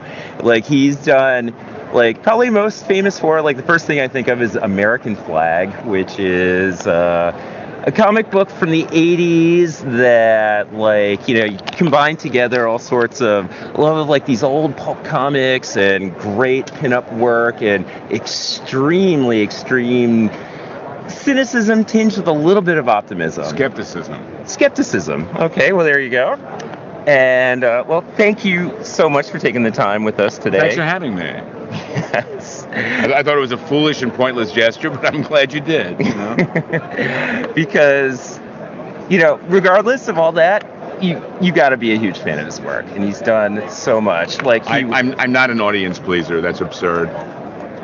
Well you got to no, be I'm, I'm serious. I mean, the audience for, for comic books does not particularly care about the work that I do. Uh, I do not have a commercial footprint. I have a, you know, I'm, I mean, and then none of this is not self-deprecation. I know how good I am. It just, but the good I am has nothing to do with the good that the audience wants. The audience has been educated or inoculated into believing that the material is the brand and the talent is irrelevant, and that it wants to see its own fantasies portrayed as opposed to having potentially new fantasies introduced to them. So I'm not a, uh, you know, the reason you say legend is because I'm, I've never been a star, never will be. Um, I am a, a difficult sell and a, and a, and an acquired taste. Well, that is. Uh, be that as it may, I mean, you're also prolific as hell. And Oh, I am. I know. I'm, I'm look. I'm, I know how good I am. I'm very proud of my work. I mean, let- Right. let, let, lest you think that I'm being, you know, modest, falsely or otherwise. I'm far from modest. I'm an arrogant motherfucker from word one. Mm-hmm. Um, but I also have mo- mostly have contempt for the audience's tastes, and it shows. is that why, like, uh, for instance, like the uh, one of one of your most recent works that I can think of is Hey Kids Comics. Mm-hmm. You know, that's the I can I can see a little bit of that in some of the characters that you you have in there. Hey Kids is, is basically a, just to explain, it's, it's, it's a Roman Clef. It's a fictional history of the comic book business, which I've said more than once is it's, a lot of it didn't happen, but it's all true. Okay. And um, it's about the, the first arc is about the bitterness of the first generation of comic book talent that, that basically was what we call the Silver Age. The second arc was about the, the impact of EC Comics on my generation. And the third arc, which is in, in production as we speak, is about fandom and its and its impact on comics in general. Because comics is, is all about fandom. and that's uh like you know of those of those three arcs which do you feel like are is uh well a like the most cutting and b the most accurate I don't I don't make those kind of judgment calls in this one kind of work. It just it is what it is. I have no idea. It's a, it's, it's, that's a question that makes no sense. okay and that's fair the um so we can we can also talk about like the uh i mean one of the th- one of the other things that like one of your works is is said to have uh, saved Marvel Comics, like your work on the original Star Wars comic, because Marvel was nearing the verge of bankruptcy at the time, and you know, getting that license with Lucasfilm. Was it Lucasfilm back then? It was still Lucasfilm. What? Uh, it was Fox. Oh, was it Fox? Okay. The um, you know, that's literally what saved uh, what saved the the you know the company. And Mm-hmm. did you? Because I know like you probably you probably had some like mixed feelings about that because it was a Well, I never profited from that. at all. No, not at all. Uh, there, it, the book was published a year or so before the royalty, sta- royalty system was in place. So I made an additional $15 per page flat rate for all of the millions of, of additional reprints. Jesus, really? Um, and, and and but again, there's justice in that because the work I did was hack work and junk. Um, but, it, Mhm. but it happened to be in the service of what what would become uh, the centerpiece, the the, the the the Dead Sea Scrolls, the Old Testament of what is now a secular religion, and. Um, you know, so so it was kind of like that restaurant where the, the food is terrible and the portions are really small. Um, but everyone goes there, right? Well, not in my case. I um, I'd like to think that if I'd known it was going to be as big a deal, I would have done a better job on it. But I can't say if that's true. I don't know if I had the skill set to do a better job than I did. Um, but the work haunts me. Does it? Um, It's not very good work, but it's work that is beloved by an audience that loves the material that, that, that it depicts. And it's got a sentimental connection with that audience, which I do not share. And that that audience, you know, it's that, that old, you know, the art- don't work for money, work for exposure. Well, all the exposure that America that that uh, that, that Star Wars gave me ne- never accrued to any of the work that I did after it, because the work that I did after it had nothing to do with what that book was about, and the audience wanted that book, and again and again. You know, um, and I'm just not that interested in doing the same thing over and over again. I, I work in a business of one-trick ponies, and um, I got more more than one trick. Gotcha. Would you still do any work for hire stuff anymore? Of course. But I haven't in years. I've aged out of both Marvel and DC. Uh, the only reason I would do it is because all the work that I do that I own, I do on spec. And um, I don't bill for work anymore. Um, I'm supporting and, fi- and, and financing my own material. Mm-hmm. So if I were to do a job for Marvel or DC, I would go, in, go into my corporate account and would end up financing, paying for my, my audit, my letterer, or my colorist uh, on whatever on whatever project that I'm self-financing. I see. I see. Okay. But nobody nobody's hammering on my door. No, nobody really nobody's interested in that sort of work. Um, and and rightfully so. I'm not that good at it. You know, I'm not I'm not I'm not worth spending that the kind of money that, that the comic book business spends on this kind of work to do that sort of stuff because I'm just not that good at it. You know, um, what I'm good at is totally separate and distinct from what the audience likes and wants. So, what would you say that uh, you know for someone who doesn't know know your work? What would you say is that thing that you're good at? When you say you're not good at the uh, the work for hire stuff or the if you were, if you you were to have like a thesis statement for that. I'm, I'm good at I do good historical stuff. I'm good at I'm good at erotic fiction. I'm good at crime stuff. Uh, I like drawing real people in real places doing real things, and I like to write that. I'm not the best artist who ever lived. I'm not the best writer who ever lived. But the two things together create a synergy that has value. Um, but again, uh, the value that it has doesn't doesn't identify itself as value to an audience that that accepts Batman as a given. As I said earlier today, you know, making adult narrative about this sort of stuff is no is is is, is, is as ridiculous as me licensing Curious George and the Man in the Yellow Hat and bringing him back to Africa to, to deal with the crisis of female circumcision. It's ridiculous. Wow. Now that is that's a quote. All right. Uh, it, finally, like, is there anything that you want to like anything you're currently working on that you're like truly proud of and want want our audience to I don't do about? work that I'm ashamed of. Of course. So I'm, it, I'm I'm not here to you know I mean I'm right now I'm working on the third and final arc of Hey Kids Comics, Mhm. which is as I said is a fictional history of the comic book business, uh, which is about fandom. And it's a that's great it. read. Well, thank you. That's very kind. Um, so no, I mean I'm just you know I'm, you know it would be nice to have a commercial audience. It would be nice to have a, uh, a commercial footprint, but I'm not interested enough in, in pandering or patronizing the audience to do to get such a thing. So I just do what I do and uh, and hope for the best. All right. Well, Mr. Chaykin, Howard, thank you so much for taking the time to talk to us. It was a pleasure. And uh, I always welcome some good-natured roasting. I didn't roast you. I just I, I shut you down from that curmudgeon bullshit. Okay. And It's, it's really it's incredibly insulting. Okay, and that's uh, and that's fair, and that will cause me to rethink using that word in my. In How my old are you now? I um, I'm in my 40s. Okay, you're in your best decade of your life. Really, you think Yeah, so? Absolutely. Um, you will you you will find your 40s are the for a man your 40s are the best best time of your life. Okay. Everything starts going to going to shit at 50. Uh, I'll have serious. to I'll have to I'll have to remember that one. Keep, keep track. You'll note it. Okay. Well, Mr. Howard, Good thank luck, you man. so much. An absolute pleasure. Thanks, guy. Thank you. Um, so how do you interpret that one? Like completely just pissed off at the beginning, then in the interview's completely normal with Yeah. Howard kind of way. But my God, Zod, holy smokes. I couldn't believe the beginning of that interview, dude. Yeah, that was. Uh, I'll I'll admit, like, I mean, you can tell there's certain times where I had to like pause and think about how I was going to respond, but Or like how to Yeah. keep continuing at all. Like Yeah. why? I would be like, you know what? I don't care to interview yeah, you let, anymore. us let's end this interview now. You are the man with the calming presence for a reason because you kept your calm and collected nature. well done. And you I guess so. I mean, he was actually incredibly entertaining to talk to. Like you, and he was like the thing I really liked about him. Yes, he's uh um he's definitely a contentious figure, but he's um but you could tell how candid he was when he Right. was He during the interview. He didn't give a shit about Yeah. like just putting on this happy face and just pr- plugging his work. Mhm. And you know, we don't get that enough in our Right. interviews. Right.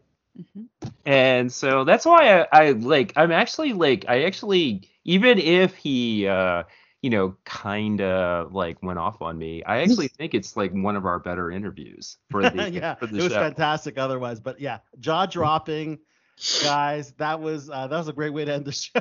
I can't think of anything. I looked up the definition of curmudgeon. Oh, you did.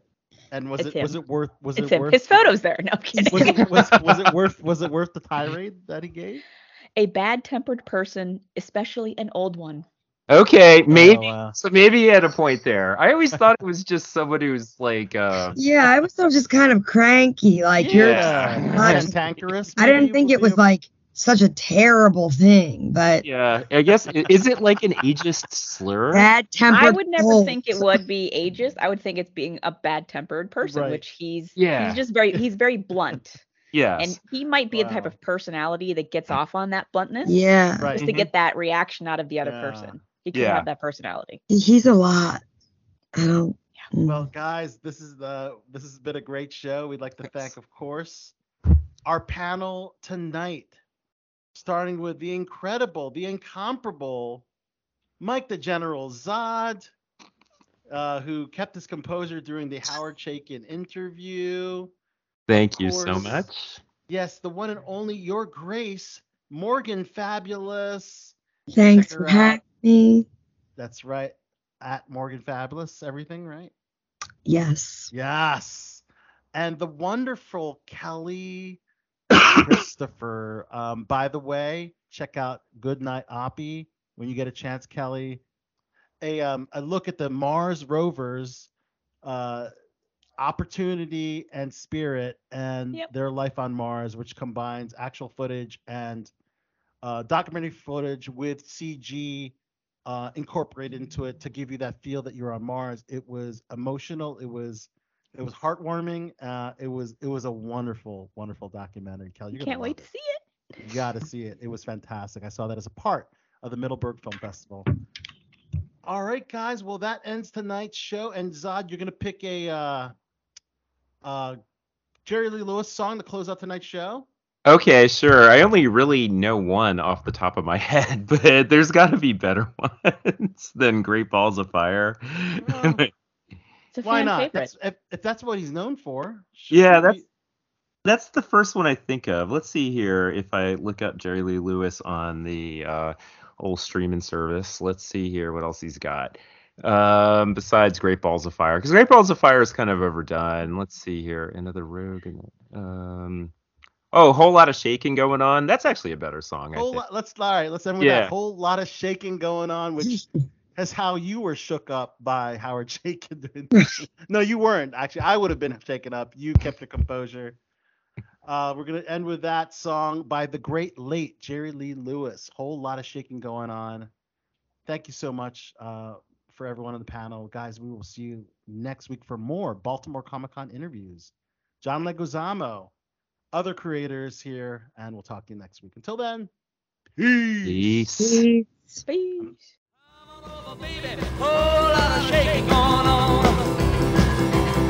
Yes, I say, come on over, baby. Baby, you can't go wrong. We ain't faking. Whole lot of shaking going on. Well, I say, come on over, baby. We got chicken in the corner.